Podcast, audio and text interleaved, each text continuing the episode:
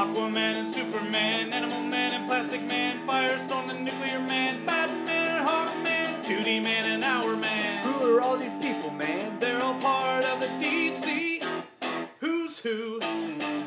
Ultra Boy and Booster Gold, Lightning Lass and Hippolyta, Phantom Stranger, Etrick and Arisia and Woozy Winks. Hey, hey, hey. What? What about that one guy? What guy? Mr. Pretzel, Mr. Lipstick, Mr. Mitzelfuzzle? Mr. Mitzi's Pitlick? Yeah, him. He's also part of the DC Who's Who. Hello, and welcome to the sixth episode of Who's Who in the DC Universe, a proud member of the Fire and Water Podcast Network. I'm one of your hosts, the Irredeemable Shag. Along with me, as always, is my co-host, the esteemed Rob Kelly. How you doing, buddy? The first entry is Adam Strange, drawn by Andy Kubert. Isn't he first? Is this a response to our four-hour episode last time? I'm just trying to trim the fat as best I can. So let's let's let's eliminate all the chit chat. Everybody knows who we are. I have nothing nice to say to you. You have nothing nice say to me. Let's just get to the entries, all right? Well, there are a few things we have to talk about, though, Rob. We've got to talk about the fact that Who's Who is now on Comixology. Oh my gosh! That is amazing. That I It never is. would have thought. Uh, that was that was as, as likely as an Aquaman movie. Right, and I mean that's never going to happen, right? I mean, come on. So yeah, the first six issues are out on Comixology right now, folks. Now I tried to, I, I searched all, scavenged all over Amazon because sometimes they'll do advanced listings to figure out when more are coming. I can't figure it out yet, but at least six of them are out there. This is Rob and I. We're taking all full credit for this, by the way. I mean, Absolutely. We haven't actually gotten a letter from Comixology or DC saying that, but you know, I mean, come on, really? We're just you know accepting that as you know as a truth.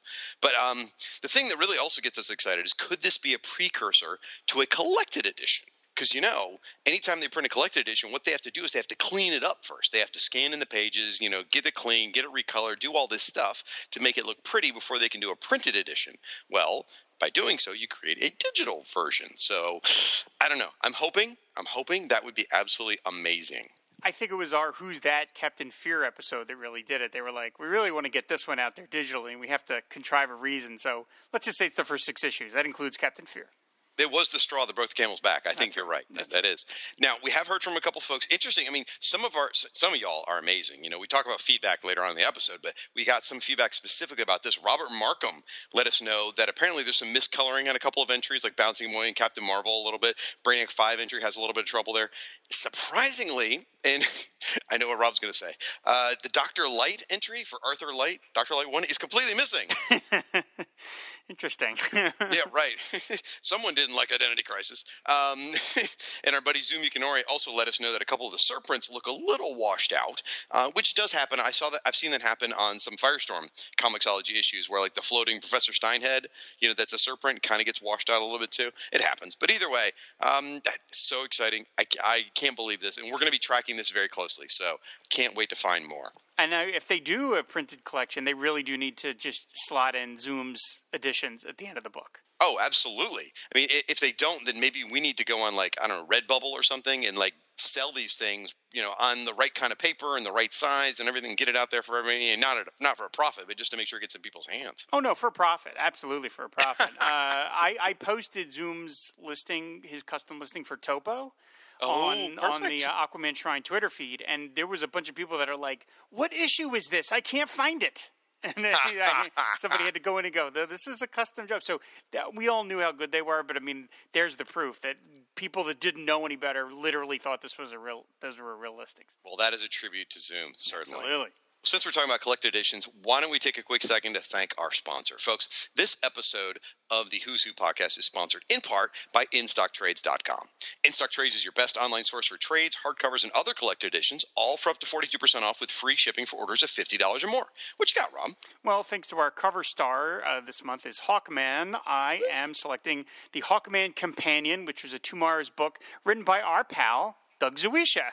Uh, yeah, and it features a cover by Cliff Chiang. It's really beautiful, and just basically is the history of the Hawkman character from the Golden Age up until to the point where the book was written. It's 208 pages. The normal price is $24.95. In stock trades price is $14.97. That's 40% off. I am suggesting this because it is a great book. Doug did a great job, not because I am mentioned in it in any way. Um, really? yes. Okay. Fun fact Hawkman has been rebooted three times since I started this plug. I think you're right. I think you're absolutely right. well, I have uh, my collected edition is not the title character because that's Hawkman, and um, but what I did find was a entry about sort of related to Dolphin, who's in this entry in this book. It is Aquaman by Peter David, trade paperback, volume one. So um, Dolphin, who's in the Aquaman book, and Aquaman has a movie that. Oh wait, at least at this recording, is about to break a billion dollars. what? The most successful DCEU movie so far. Insane. So anyway, uh, Aquaman by Peter David trade paperback volume one. This thing's great. I just reread all of these issues recently. Uh, it's Aquaman Time and Tide one through four, which is the first miniseries by Peter David. Then Aquaman number zero through eight. So you're getting was that nine, 13 comic books, which is great. So it's 320 pages. Normally retails for $29.99. Right now the in stock trade price is 42% off, so it's only $17.30. As I said, written by Peter David. Some of the art is by Kirk. I can never say his name. Jar- Jarvinen. I don't know. And uh, Marty so. Egeland. Okay, and Marty Egeland. I love this stuff. Peter David did a great job reinventing Aquaman. A lot of the look and the the roughness that Jason Momoa has brought to the character sort of had its beginnings here. Definitely check it out. If you haven't read the Peter David stuff, I highly recommend. Again, it's been a fun reread, so it's well worth your time. So, folks, please check out these books. Um, and uh, for these and all your other trade paperback needs, please visit instocktrades.com. So we are going to talk about Who's Who, the loose leaf edition. So just if if you're new to this series for whatever reason, again starting in the sixth issue episode, I don't know why you would do that, but whatever. Some people have you know no sense. So uh, it's a 16 issue mini limited series. Uh, retails for four dollars and 95 cents back in 1990. That's a lot of money. I mean, you could you could buy a whole bunch of garbage pail kids for four dollars 95 cents, and it was in a loose leaf format. You get 24 entries per book. Now it focused primarily on the current DC universe at the time. For example, we talked about Hawkman. Yes, it will be the Hawkworld version of Hawkman, and we'll talk all about that. Boy, will we talk about that! And on each page, I had the front side was a full pinup side. Um, full pinup of art had the logo and all that. On the back side is where you got your, your text with you know the inset images and the personal data height weight all that kind of jazz. And each sheet is labeled with and this as i say it every month this is rob's favorite part. It's labeled with the color coding to tell you whether it's a hero or a villain or technology or whatever. And rob can't get enough of this folks. In fact in the comments please t- remind rob what your favorite colors are and how you collated them. He just man it, it helps him get through the day. I definitely dine out on that minutia. and our goal is to sort of describe the entries in such a way that you don't have to have them in front of you uh, or, or to flip through your binders and heaven knows you don't want to rip a page out by accident uh, like my cover of some of mine don't even work anymore because they've been ripped out so many times by accident so rob where could they go to see some of these entries though to give them a hand Our website, fireandwaterpodcast.com. You just look for the Who's Who tab, and you'll see the uh, the listing for this episode, and then you'll see the accompanying gallery post. Now, we should, to be fair, we're probably going to start including less on the gallery post simply because if they're reprinting them, we don't want to tick off DC Comics. You know, we still want you guys to go out and buy these digital versions. So we might start posting a few less than we've been posting, just saying, for, you know, keep to be fair to DC. But either way, go out there to our website. Now, remember also go out on the interwebs, use our hashtag pound FW podcast, tag us, which is FW podcast on Twitter and Facebook. It's Fire and Water Podcast. Let us know your thoughts on this issue. There's a whole bunch of stuff here, but really the best way to reach us is on our website and leave comments there. That's what we're going to be reading later on the feedback. We want to hear from you. Leave it in the comment section so you can be sure to hear it on the show. All right, Rob. Who's Who? Definitive Directory of the DC Universe, issue number six. We're here. Cover dated January 1991. On the shelf, November 27th, 1990. Thanks to Mike's Amazing World of DC uh, of, of Comics for that information. By the way, I should admit, I, I was trying to not do this, but I'm going to have to say it. Folks, I am horribly sick. Like, horribly, horribly sick. Just horrible cold, but I'm going to power through. But my voice is cracking already. I can hear it, but we're going to do this. And I apologize in advance for the melodic tones you're used to aren't quite there this time. Rob, you're leading. Why don't you tell us a little bit about uh, the well, the well, the cover we're going to talk about later. So why don't you tell us about the inside? Well, the inside it said there's a there's an inside text piece uh, that wraps around from the inside cover to the back cover by editor Michael Eury. Um, do you want to do the what we talk? What's do you want to talk about the inside back cover? Do you want to wait till the end? We can do both. Yeah, no, because it's all one piece. Might Okay. as well. I, I know where you're going because I got the yeah, same note. yeah, yeah, yeah, yeah. Because there's a there's a there's a piece where Michael Eury talks about. He asks people like, "What kind of companion volumes would you like to see?" And he throws out a couple of ideas. Who's Who in the Golden Age? Absolutely. Oh yeah, and he's mentioned that one a couple times. Right. What's what? Clearly he, clearly he was angling for it. Right. What's what? A technology handbook. Pass. Uh, and then a who's who and whatever happened to. Oh, That breaks my heart that we got even anywhere near close to that happening because that would have been the greatest Who's Who volume of all time because that would have given me a chance to break out my uh, Detective Chimp impression again. uh, it would have been Johnny Thunder. It would have been like Congorilla, the Crimson Avenger. I where, where have those characters all been seen, Rob? That you're naming them from? Yeah, the whatever happened to feature. Yeah, exactly. Uh, that just made me so sad retroactively that, that we never got that because that just would have been unbelievable. I mean, they would have sold like four copies, but nevertheless, it would have been really, really cool. Well, it would have been complete fodder for what's uh, who's that as well. Our our, Yep. our, our companion show would have been perfect. Yeah. Well, I wanted to talk about something uh, on the text piece on the front side. There is a mention here uh, where he writes about how he goes in the letters column for Who's Who number four. Ye editor gave a nod to the unsung heroes of DC's production department department who work behind the scenes on this project. Those duties changed hands during the last issue, so it's time to say hello to Rick Astro Boy Taylor and Ray McCarthy and thank them for their hard work they're putting into this comic. Well, that's very nice for him to do that. Looking at it though, I started thinking, I'm like, wait a minute. I'm friends with Ray McCarthy on Facebook because Ray was previously the inker on Firestorm during the New 52 run. Remember when we covered those Dan Jurgens issues? Sure. Well, the, the first half of those were inked by Ray. So I reached out to Ray and I said, hey, you know, this is awesome that you're mentioned, but he's not credited anywhere. Like he's not listed in the credits. If you go out to Comic Book DB, he's not credited until issue 16. So I was like, what, you know, if you don't mind me asking, what did you do on the book? And he was kind enough to write me back. He says, um, this is Ray speaking. He says, At that time, I was working in production at the DC offices in Manhattan. Michael Eury liked my work, so most of the time I would uh, it would be doing paste up and corrections. Occasionally, I got to dabble with inking and did backgrounds on various pieces. Later, as I got more inking under my belt, I was able to do full inks, like the cover of the Who's Who role playing supplement number two. Did you hear that, Siskoid? How exciting is that? Uh, then he goes on to say, eventually I worked my way out of production into full freelance. And he goes, back then, all of it was done by hand, cut and paste with scissors and hot wax and rubber cement. it was a really wonderful way to break into the business. I also want to add that Michael Eury was a really wonderful editor to work for, just a very positive attitude and a nice guy all around. That's so cool.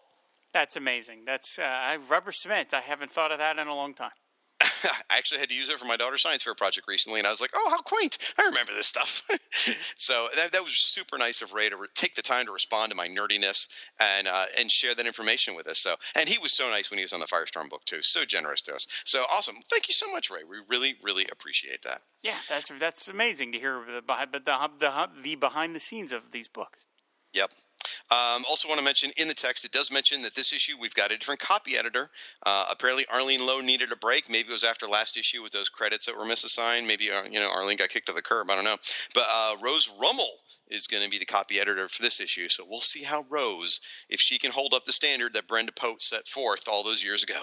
Doesn't doesn't Rose Rumble sound like a Flash villain, like the alternate identity of somebody? It does totally, totally does. Maybe that's uh, Scarlet or uh, oh, the joke's lost. It doesn't matter. Oh, all right, Rob. First entry, Adam Strange. Do it. All right, Adam Strange. Uh, this one is drawn by Andy Kubert, uh, fresh off the uh, miniseries, I believe that he had that. That it was a three-issue miniseries, I believe. That is Um, correct. Yeah, and it was format. in the prestige format. Yeah, but I mean, this is still basically the original Adam Strange. His first appearance was in Showcase number seventeen. Uh, I like the image, uh, the main image, a lot. It's a it's a very sinewy. Adam Strange, uh, kind of uh, sort of pointy and muscular, it features the new logo from that miniseries, and it kind of gives the updated version of the the deeper history of of Rann and all that stuff. Like this was stuff that um uh, Alan Moore developed also, also in Swamp Thing. So I think they, from what I remember, they took that and ran with it a little in terms of establishing the sort of darker past of Rann and stuff like that. And in this miniseries, Alana dies. Uh, Yeah? yeah, What? which is really very sad. We see her actually in the inset, uh, laying there dead, and Adam's all upset, and then we have to see their baby. So this, like, I don't know. I I liked the miniseries at the time because I love Adam Strange, but I didn't think I I didn't like that they sort of futzed with the the basic setup of it so much. Well, he he she's pregnant. He goes home. He has an affair. You know, and then she died. Uh, no, there's a lot of things about this miniseries that were rightfully forgotten. Um, they quickly retcon. I don't. I don't. I tried to figure out when it happened. I don't know. Somewhere along the lines, it, it got retconned, even to the point where later on in the New Fifty Two, Alana even becomes like a member of the Justice League uh, United. She becomes like a hero of the team. So um, yeah, it's it's all coming from this Man of Two Worlds trade paperback is what they're talking about. And again, quickly forgotten. I'm not as much of a fan of the cover image as you are, uh, or the front the front side of it. I guess sinewy is a way to say it. I, I don't know. It's it doesn't it, it, captures the adventure of Adam Strange with the flying, but there's just something about the body that just I don't know. I, I can't even sum it up because I'm not an art guy. But with the arms outstretched and the chest, it's the chest and the arms that aren't working for me. But okay. either way, um, I love the character. And, and, and most of the entry is great. It's just when you get to the stuff in the miniseries, I'm not a big fan of. So, uh, you get, uh, of course, the writer here is Peter Sanderson, and first appearance. Uh, did you already say that? Yes, I did. Showcase, okay. yeah, showcase number seventeen. I don't listen to anything you say. And uh, and it's red for hero, of course. So, um, and if you want more on Adam Strange, check this out. Not only can you hear it on some podcasts, our buddy uh, Alan, Professor Alan, on the Quarterbin podcast, did a whole run of Adam Strange ones. In fact, covered those miniseries. He's a big Adam Strange fan, so check out the Quarterbin podcast. But he's a freaking TV star now. He uh, has appeared on Krypton, the the spin-off show for Superman. And by the way, as we go through this issue, you're going to hear me talk about a lot of live action stars, surprisingly. So very cool. Yeah, on the the one last thing, the final sentence of this entry, it says uh, on Fox's prodding, Strange began to emerge from a deep state of depression to take care of his newborn daughter and to help restore order to Rann Ranagar. I, like to me, that's not what I read Adam Strange comics for. I don't want Adam Strange in a deep state of depression. Adam right. Strange is all about fun. He's got his rocket pack. He's flying around with his super hot alien chick, and they're running around killing monsters. Exactly. That's, supposed to be fighting weird monsters. Yeah, that's Adam Strange, not depressed Adam Strange. So, I mean, I know that that was in vogue at the time, and I, I think there was some, some other things to recommend about it. But just overall, to me, Adam Strange is Carmen Infantino fun, not darkness. But you know, if you if you want to read a great Adam Strange miniseries, uh, I, this is what made me finally get Adam Strange. Came out around 2005. Um, you can probably find the trade still called Planet Heist. Now, I, I can't promise you that it's classic Adam Strange style. In fact, you won't like it because the the physical look of him, he's wearing like a more like a um, a suit, like a, it's a uh, I don't know what you say, like a, like an armored suit rather than the, the skin tight stuff, which I like. I think it looks totally boss, and it's a great story. But if you have more modern sensibilities, I think you would really dig Adam Strange Planet Heist. I think it was excellent miniseries. Okay, cool. Uh, next up is Ayla Ranzz, aka Lightning Lass, of course, uh, from the Legion of Superheroes. Of course, it's a Legion character. I have very little to say about it, except I will mention the artwork by Steve Lightle is unbelievably great. Uh, Go ahead and say, is... say it. Say it. What? Say my line because it's no, true. I'm not. This. I'm. I'm leading this episode. I do it the way I want to do it. It is. She's she's smoking hot. It is an unbelievably great drawing. Well, I just mean everything about it. It's an un. Yes. It's got great. It totally uh, conveys her powers. Obviously, it makes her powers look really badass because that, that she's not just pulling down like a single lightning bolt you know, when blowing up a gopher or something. Like she, she looks like she's like Thor level here in yeah. terms of like you can hear the crackle and everything else. The colors are great. Um, yes, it is a very sexy pose. She's a very beautiful woman, and, and Steve draws it really. The costume is really cool. I love the inset of her with her little short red hair, and then that that middle inset panel where she's using her powers on some creature, and we see the creature's feet like dangling into the frame, and she kind of like absent the context, it kind of looks like she's torturing this person a little bit, where she's like, dee, dee, dee, dee, and there's Timberwolf got his hands on her, and then we see her on vacation. She's sipping presumably like a cup of coffee or something. Uh. It's like I said, it's Legion, so I'm kind of like, eh, whatever. But artwork wise, it's top notch. Well, I think she's uh, messing with. It looks like Blok to me. It does who's look. Like Blok, yeah. Yeah, uh, and it's when she had her different powers. She had powers where she was Light Lass. They changed her powers where she could make things lighter because both her and her brother couldn't be part members of the Legion Superheroes and have the same powers at the same time. Ridiculous rule, but you know it's Legion. They love their rules. So uh, yeah, that is a. You're right. The torture thing comes to mind very much with that metal panel. Other things to mention here. See, there's there, there's three siblings. There's Lightning um, Lad, Lightning Lass, and Lightning Lord. Lightning Lord's the evil one, at least in the past he was. And there's a whole weird story about where he was always trying to kill their brother, Garth, which was her twin. Ayla and Garth were twins. And there's a whole thing about twins on their home planet. And basically, it was it was really creepy because he wanted the, the bad guy wanted Ayla to be super close to him rather than Garth. It was kind of like a creepy Scarlet Witch Quicksilver kind of thing going on. Very uncomfortable. So that was that gets mentioned throughout here as well. And they do talk about Shrinking Violet. Did you did you get what they're saying about her and Shrinking Violet? What do you mean? They talk about their close friendship several times throughout the little piece here. And then when you get to the Shrinking Violet entry, they talk about their close friendship there. I don't know why they just can't say it. They're they're lovers. They're a couple. Or is that is that for real? Yeah, in the comics? absolutely. Yeah, absolutely. Oh. I didn't know that. Okay. Yeah, that that scene where they're on vacation. No, they're not on vacation.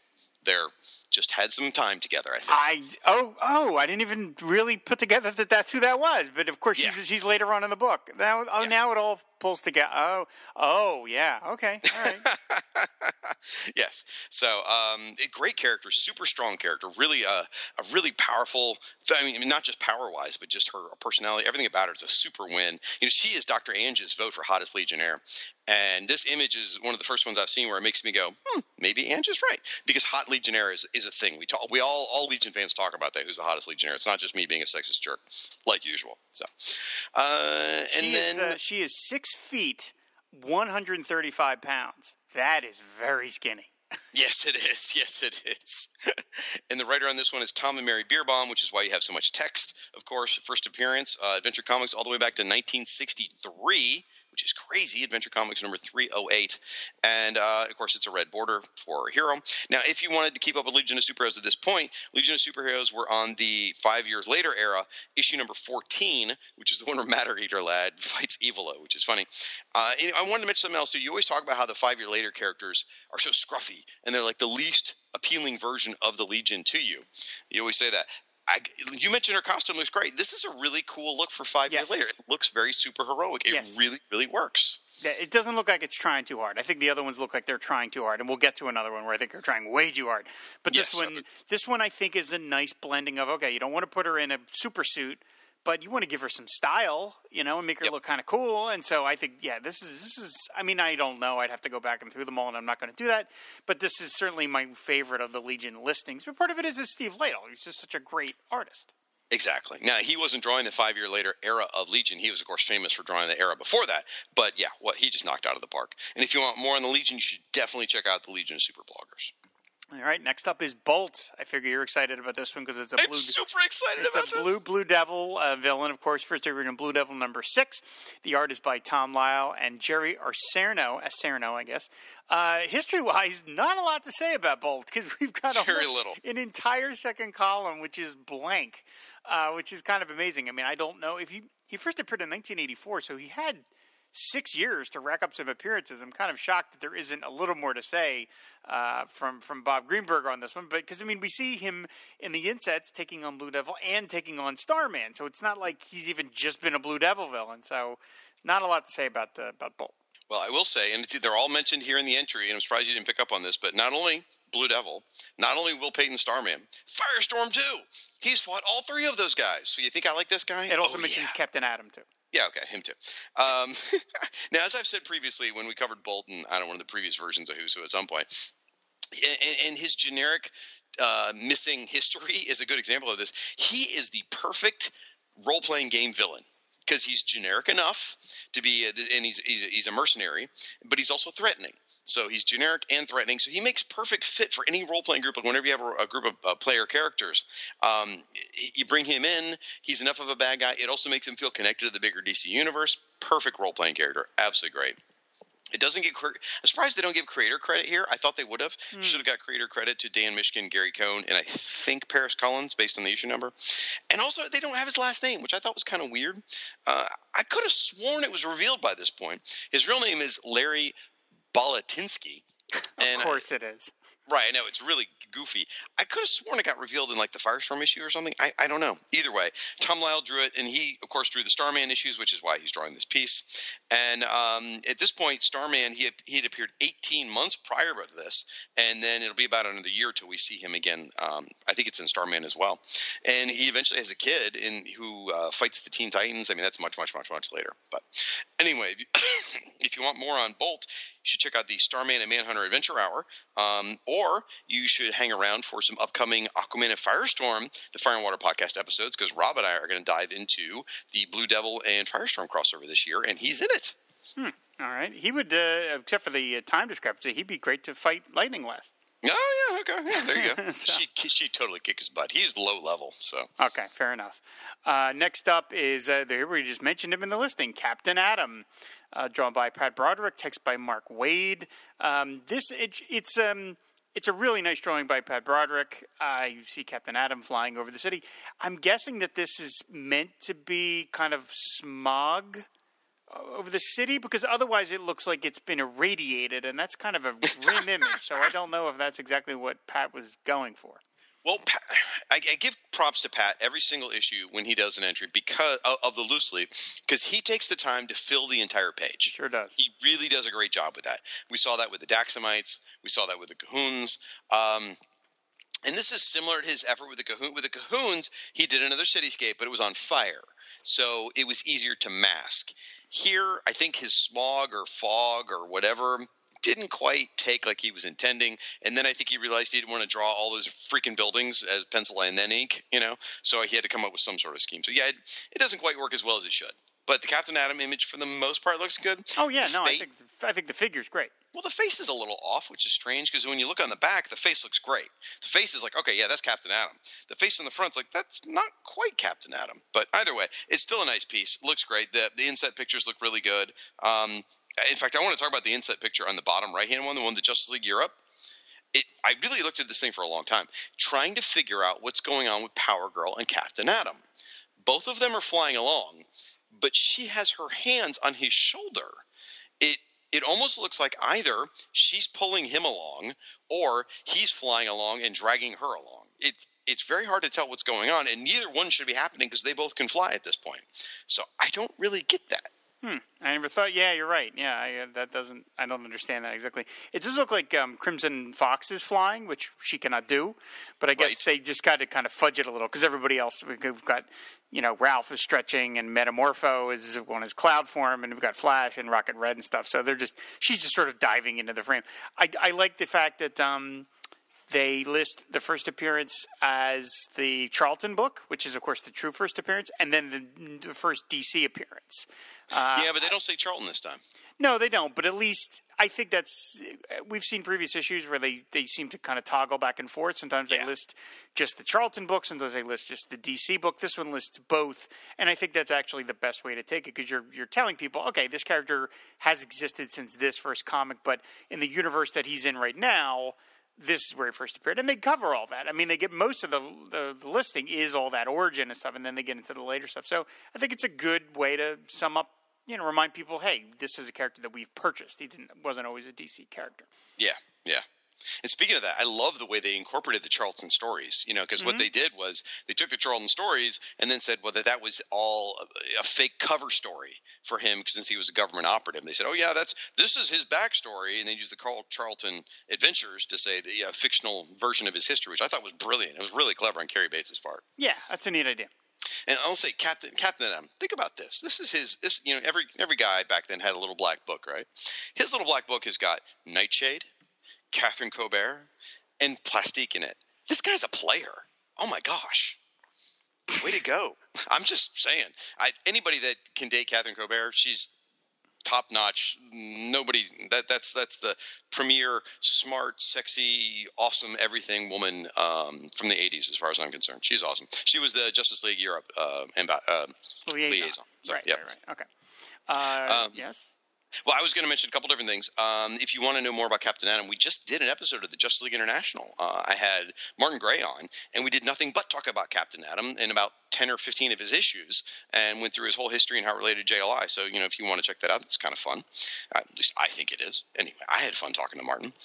And at this point, Captain Atom was issue number 48, where they fought Red Tornado, and it was almost the end of his series. Because I was thinking, I wonder why Captain Atom didn't get the cover. Uh, but then I realized, oh, yeah, Captain Atom was kind of run out of steam at this point. They were coming up on the whole Armageddon Inferno and Armageddon 2001 kind of thing. Yee. And um, who wrote this one? Was it? Oh, they got Mark Waid to write Mark Waid. one. Yeah, I said that. Mark Waid. Oh, I'm sorry. Yep. And um, you know, it, it- again, another creator credit that I feel like should have been in there, created by Joe Gill and um, Steve Ditko, would have been nice, don't you think? Uh, yeah, I can know. You know, I mean, who knows with the complicated legal stuff? With it's probably hard enough getting DC characters credited, let alone another company or something. But yeah, I Yeah. Yeah. Yeah. Well, besides JLI uh, Bwahaha podcast, you should also check out the Silver and Gold podcast by our buddy Jay Jones and Roy Cleary, where they go through the Captain Atom series. All right. Next up is the Conglomerate, which is a super team led by Booster Gold, which first appeared in Justice League Quarterly number one. Now, I bought Justice League Quarterly. I have no memory of this at all. There it is. None. Everyone, everyone at home, you have your bingo card out and go ahead and stamp the box that says Rob has no memory of these characters. Boom. No, well, I know, I know Gypsy certainly, uh, but I mean, yeah, I, I looked at this and I'm like, what is this? I have I just have no memory of this at all. But I don't know. I bought Justice League Quarterly. I know I did. So I don't know. This is supposed to just went one in, one in, one on, and out the other, or something like that. So why don't you explain to everybody what this team? First of all, it is a very '90s team because they all have very '90s names: Reverb, Echo, Praxis, Booster Gold, Maxi Man, Vapor, and Gypsy. That is that is very. They feel like uh, they all belong to uh, work at Empire Records or something. So this is Yeah, it, it's very late '80s, early '90s, absolutely, and it's corporate too. It's all all about corporation. Basically, what happened, and, and it, I'm kind of surprised you don't remember at least in their existence because they were sort of the anchor in Justice League Quarterly for for the first few issues at least. You know, Booster leaves, he gets mad at the Justice League because they didn't take him seriously. I can't imagine why, and he goes out and forms his own corporate sponsored team. In fact, they're all wearing jackets, and what you really can't see very well is the, the back have a bunch of corporate logos like like race cars. They have logos all over them, which is actually pretty clever, I think. You know, it's, it's forward thinking. I mean, people use that later on quite often. They used it in Squadron Supreme with the speedster character and everything. it was a But gag anyway. in uh, Mystery Men too. Yeah, that's right. That's right. Yeah.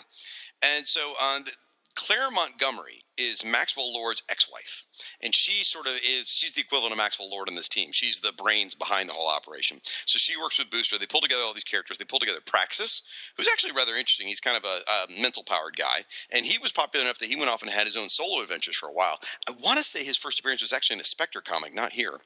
Um, it- I'll be honest, you're right. There are a lot of forgettable characters here, and I'll get to that in a second. You're right. Now, but the two important characters to mention on this team are Gypsy, which you already mentioned, and Reverb. Do you know who Reverb is? It's the uh, alt vibe. It's all it's Vibe's brother. Yep. Yep, exactly. This conglomerate honestly was the beginning of the redemption of Justice League Detroit. Because Justice League Detroit was everyone hated it at the time. They're like, "Oh, it's terrible. These aren't the real heroes." And Justice League International came along, and everyone thought it was funny and loved it, and everyone just bashed on Justice League Detroit. This was the first time I think DC ever took a stand and said, "You know what? Justice League Detroit wasn't too bad." So we got Gypsy, we got Reverb, and uh, Reverb. Now, here's another thing. You know, we talk about live action stars. Reverb could have been a TV star believe it or not, because you know Flash has the uh, Cisco Ramon has uh, the Vibe character on there, right? Well, in in this comic, um, or in in the DC comics. Uh, this character Reverb goes on to become Hardline, and then in New Fifty Two, he goes on to become a character called Rupture. A- Of course he does. Right, of course. Well, the Flash TV show has used Rupture in their show. However, what they did was they assigned it to a different Cisco brother, which is unfair. They assigned it to Dante rather than Armando. So technically, Reverb did not get into TV, but kind of did, if that makes any sense. Anyway, I, I think it went to Dante because that character was created by Jeff Johns. Anyway, that's a whole different discussion there. So um, the sad thing about Reverb is no breakdancing. I mean, you know, you can't have everything, I guess. Now, the three other characters are Maxi Man, Vapor, and Echo. And guys, you get to double stamp that box because I'm going to say I have no memory of these characters either. I haven't done I haven't done a complete reread on Just League International. I'm still working my way through it as we go with the podcast. So I'm going to discover these characters like everybody else. I can't remember them at all. So uh, I mean, I've read their entry here, but uh, I got nothing.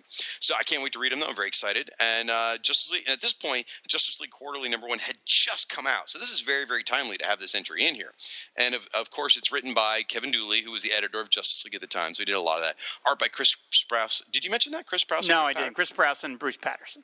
I love Chris Sprouse. He's just got his stuff always looks so fresh. You know, I just that's the word that always comes to mind when I think of it. So, and for more Conglomerate, be watching for future episodes of the Just League International Blah Ha Ha podcast.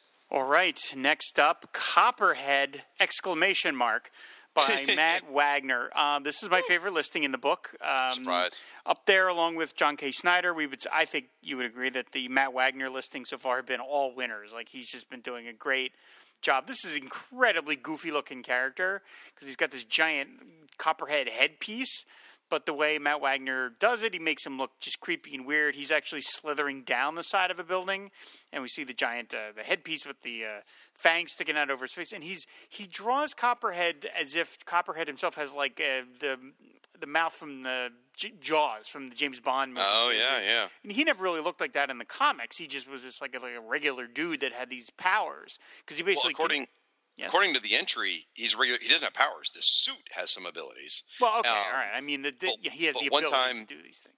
One time in quarantine, he did apparently file his teeth down to sharp points, which is creepy as hell. It's actually in the entry. I'm like, oh. So apparently those teeth are legit. I well, I just okay. I mean, I don't know what that looks. It, I guess is the way Matt Wagner draws it. It looks so cartoony. Yeah. Uh, that it, yeah, I mean that's not filing your teeth down the sharp points. Those things are friggin' daggers. He's got stick. No. Plus, uh, on the inside, we don't see that he has any pupils, so he just looks Mm. very alien and whatever. And then on the inside, we see him leaping on Hawk and Dove, and then on the other inside, he's snaking around uh, Batman. So it's it's a great listing. He first appeared way back in Brave and the Bold number 78. I remember him really from the Secret Society of Supervillains. He was a member of that Oh, okay. team. Sure, sure. Although it doesn't mention that here. It says group affiliation none. But Well, uh, I want to point something out. You just mentioned his first appearance. That means you know who he's created by, right? that would be Bob Haney. Yeah, baby. Zany Haney. I love Haney. it.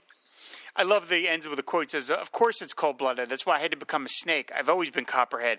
I just didn't know it until I put on my skin." I, I like this. This entry is really spectacular. It's written by Karl Kesel, and one of the things when I talked to Karl Kesel at Baltimore at Comic Con, one of the things he said was that John Ostrander really turned. Uh, at that time, he was talking about Punch and Jewelee, but in general, the Suicide Squad took really a lot of interesting characters and sort of turned them on their on their head. And I don't know if that's what inspired him to do Copperhead. Was that you know he just saw the opportunities that you know uh, writers had done with him. But Karl Kesel did a great job with this entry. It's actually it's very different than all the other entries in the book. It's written as a report by Simon LaGrieve from Suicide Squad. Uh, so it, it's very interesting. I love the way it's written. It's it's you know it's like a doctor's report. Again, I love the idea that he's just a regular dude who's a contortionist, but it's that creepy. And Matt Wagner brings all that out. Love it, love it. Um, and uh, yeah, I, that's all I got. So um, he, he recently appeared in Hawk and Dove at this point, and he was soon going to appear in the elongated miniseries by Mike Parobeck and Ty Templeton, which we all freaking love. Yeah, great listing. It's again, it's one of those things of taking kind of a C level character and handing it over to a great artist and making it look super badass. Because I mean, it's a cool power. I mean, really, when you think about it, he can twirl around somebody and choke the life out of them. That's actually a, you know, that's a pretty cool power. I mean, that isn't what copperheads do. That's I think it's boa constrictors. That's what their thing is. But maybe a lot of snakes can do that. I don't really exactly know. Nevertheless, it's I- I dig it. It's it's great listing. Yeah, yeah. So uh, next up is oh Shag's going to be excited here. Crazy Jane from the Doom Patrol, uh, drawn by uh, Richard Case and Mark McKenna, uh, written by Mark Waid. TV star now we can say. Thank you. Crazy Jane because she's appearing in the Doom Patrol TV series, and those are words I get to say in that order. Starts next month. It looks really good. Un, that is unreal. I know nothing of this character. I've talked about. It. I haven't really read these comics. Uh, the the little bit I saw of them back in the day, I just didn't appeal to me, and I've never followed up with them. But so why don't you talk about Crazy Jane? How Good. excited you are about this character? because you're completely wrong in not following that stuff. So yes, Crazy Jane was a really interesting character. She was mentally unbalanced. She had 64 independent personalities that had been identified. Which it lists And- and, the, and it gives you the names here. It does give you a lot of the names, which I don't want to read out because some of them are, are, like disturbing. But because of the gene bomb that went off an invasion, and this is Grant Morrison, you know, pulling in stuff from the DC universe, which is great. The gene bomb sparked and gave each one of those individual personalities different powers. So the way it worked is when a different personality took over, she had different abilities, which is really really cool.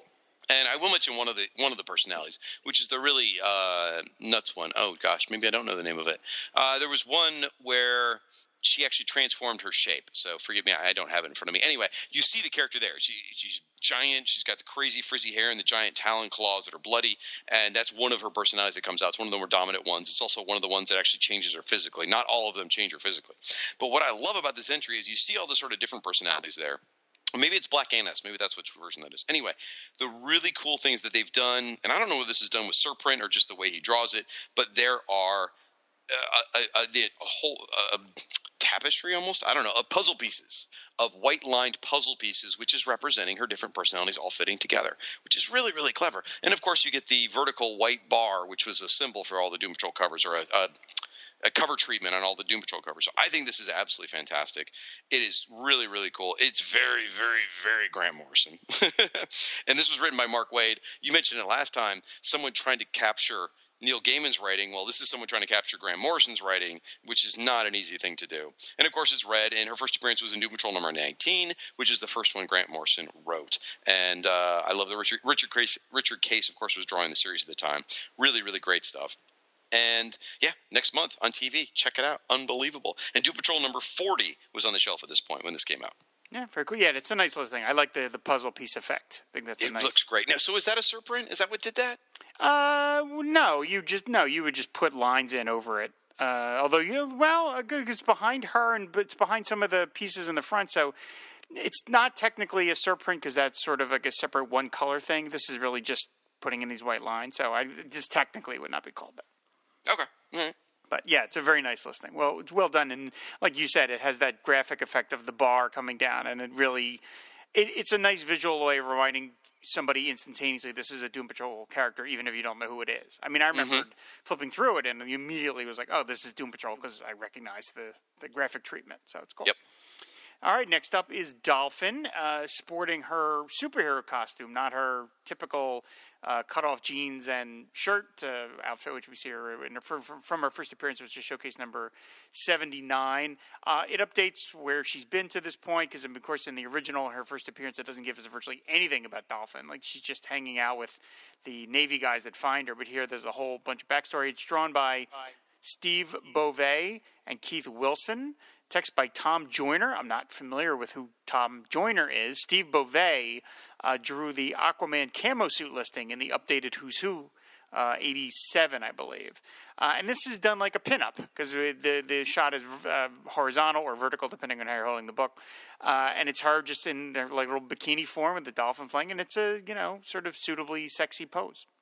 It's a it's a one piece, not a bikini. Uh, oh, that's right. but- yes, I'm sorry. Yes.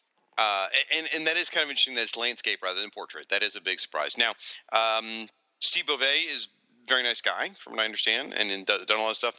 This drawing doesn't do a lot for me, unfortunately. Uh, her face is a little off, and I don't know if this costume appeared in her Secret Origins, which is where a lot of this is pulled from, or where it, I don't think she wore this in Forgotten Heroes, did she? I don't believe Um, so. No. Yeah, it's um, you know, you come from Dave Stevens doing Dolphin to this one, so no, not nothing. Not trying to take away from Mr. Beauvais. I appreciate his efforts here, but it just uh, doesn't really work for me. So um, yeah, I've forgotten here as I'm reading it that she didn't speak. I completely forgot that because in the Peter David one, she is quiet for a long time, but then she starts talking. So that's sort of interesting. And and the don't speak thing also is carried over into the modern day Aquaman book, the the rebirth version when they introduced that new version of Dolphin. Right. Right.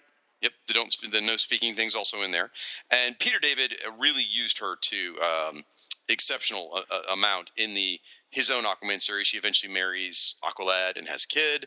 Uh, I should have mentioned the rebirth was by Dan Abnett. I should have mentioned that as well. I can't remember the artist's name. He was outstanding that run he did on the Aquaman series when they introduced her. Wow.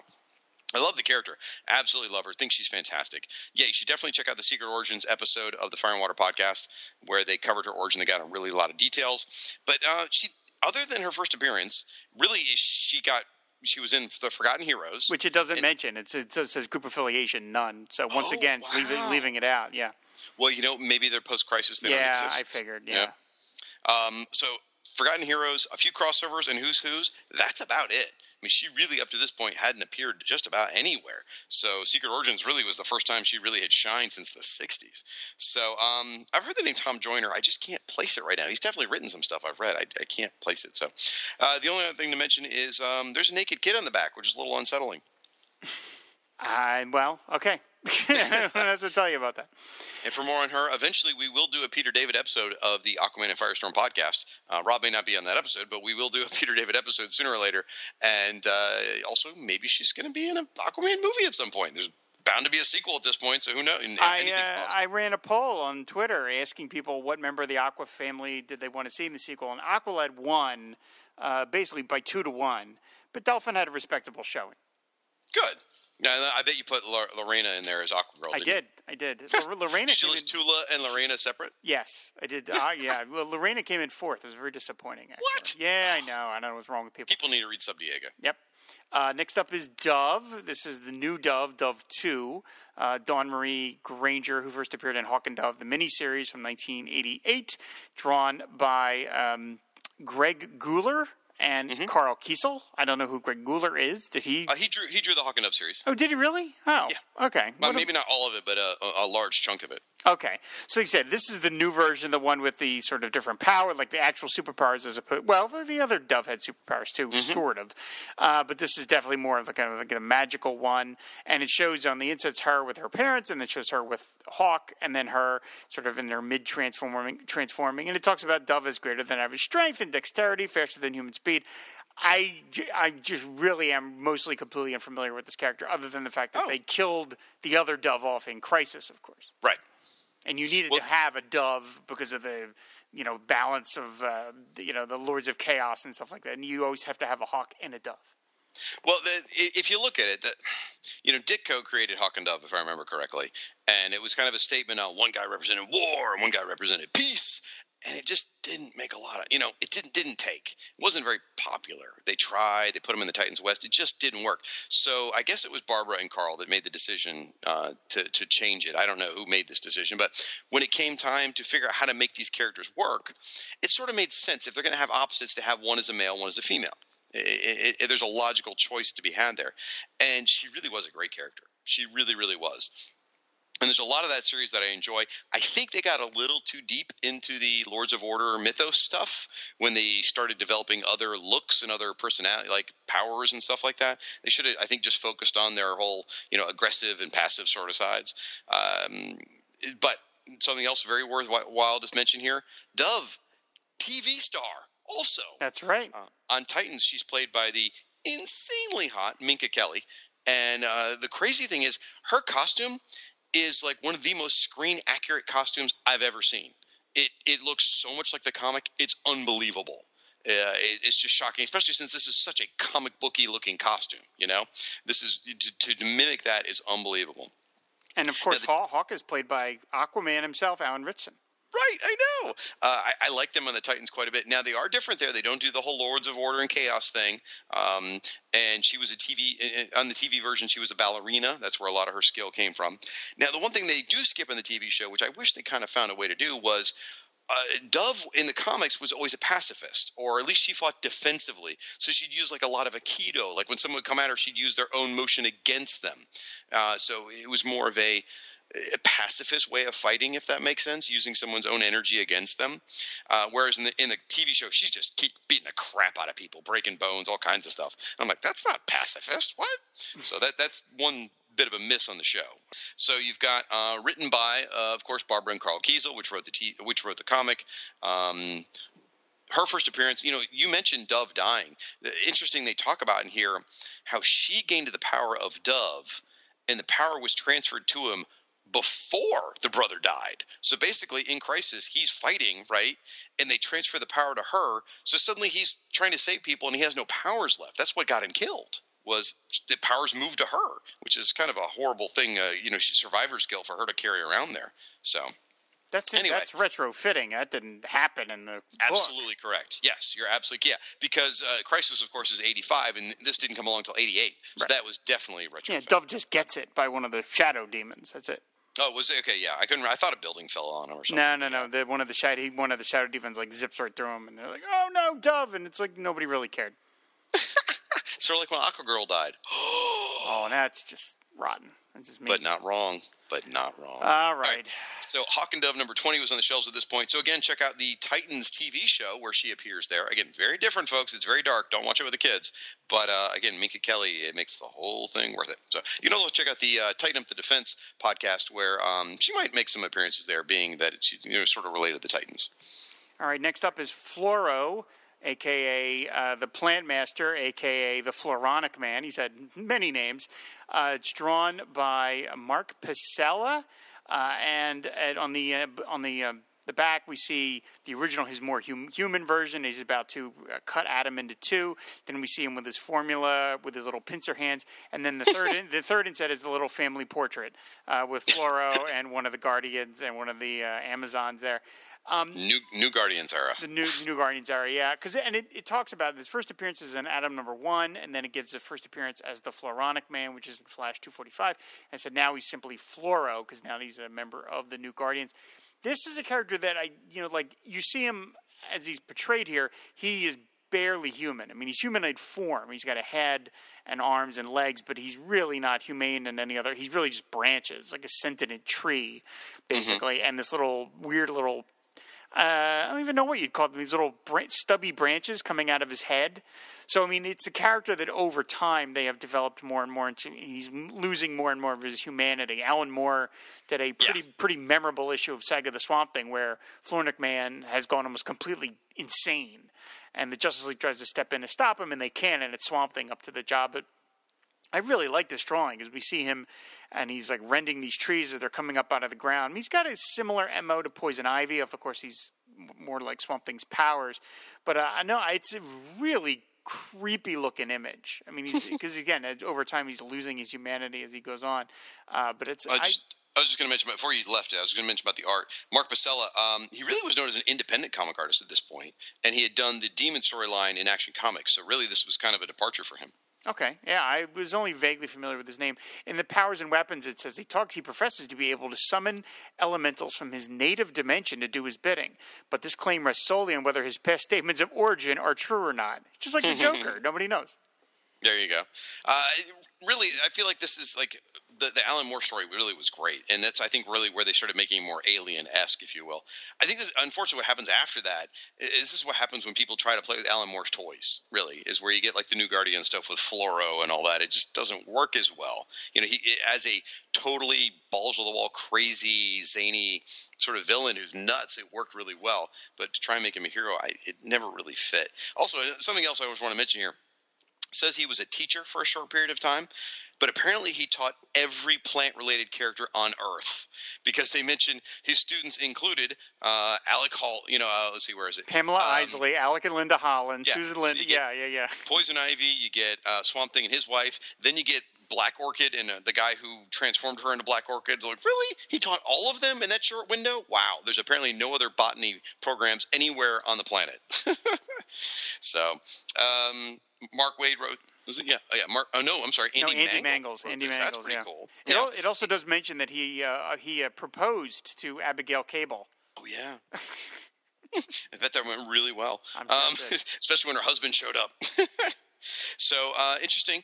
You know, um, the border is purple for supernatural, and this could throw people off because is he purple for supernatural? Is he a villain because he was a villain, or is he a hero because he's part of the New Guardians? Ah, so many possibilities. You could file him in so many different ways. Look at that. Now, uh, and I'm sure Rob just doesn't care. Anyway, so uh, Sure. the New Guardians had ended almost a year prior to this, so really he was in limbo. And uh, if you want more on this information, you could check out the New Guardians podcast. Yeah, that doesn't, that's not a thing. But um, we I do think know Michelle guy. Fife is starting that. No, but Michael Bailey is planning at some point to do some Millennium coverage where the New Guardians get talked about. So maybe we'll talk about him on the New Guardians pod. Uh, I'm sorry, on the Millennium podcast, or at least the, this mini series of Millennium episodes. Should be fun.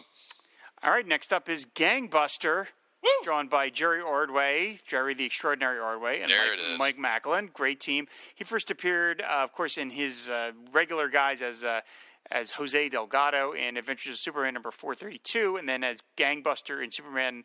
Adventures of Superman 434. They didn't wait long. Two issues, and he became Gangbuster. Um, he's basically just a kind of a Batman type guy that runs around and sort of handles on the street crime level of uh, of uh, Metropolis. And we see him in action coming off this fire escape, and he's uh, presumably interrupting some sort of crime because we see a bunch of shadowy guys with guns. Although it's kind of funny because we see, like, it looks like it's just like a mugging or maybe uh something a little more than that. I don't want to get into it. But you look at the, the silhouettes of the guns that they Yeah. have, and they have like these super ray gun things. Like, it's, it's Well, I, I got to say, the bottom left hand one is not a ray gun. That is an Uzi. And I only recognize it because every 1980s TV show, the bad guys had Uzis, just like, you know, the A Team and V and everything else. And it's like, really? Where does the guy on the street get a freaking Uzi other than 80s action shows? Come on. That's a that's a you're right. As an American, to own an Uzi if you want. Uh, of course, again, it's drawn by Jerry Ordway, which means it's awesome. There's a great little inset of him in his outfit. I like his costume because again, he's like a street level guy. This is this is a guy that basically had to sort of jerry rig everything together. This is, he's kind of like a Wild Dog except good, and uh, you know. like he's got a helmet which is looks a little football-y, and he's got this uh, he's got these visor. His his chest emblem is uh, the, the fist with the slashing and slash in front of it, and he's got a, like a nunchuck around a chain belt. I mean, he's goofy, but I also kind of like the idea of of a Batman-esque character running around the streets of Metropolis because, of course, Superman is busy taking on the prankster and crap like that. This is a guy that's dealing with muggings and stuff, and we even see Superman on the inset uh, there in the third panel. So it's, I, I don't know a whole lot about this character other than what I've read here, but uh, I don't know. I kind of like him. He's a great character. He really is. Also, he dated Lois Lane, so you know it's good for him. Careful. Now, a couple different things. What'd you say? Careful. Yeah, well, maybe that explains how how he got his spine broken. Um, a couple different things that uh, Gang- Gangbuster's famous for. Most famously was he did get injured and his spine got broken. He couldn't walk, and as he was healing, Superman took over the role of Gangbuster, but. Uh, subconsciously, like Superman wasn't aware he was doing it. And he went out there and it was a really violent gangbuster. Basically, Superman had a mental breakdown, and he was uh, it, because of him killing the Kryptonians. It caused him all this grief.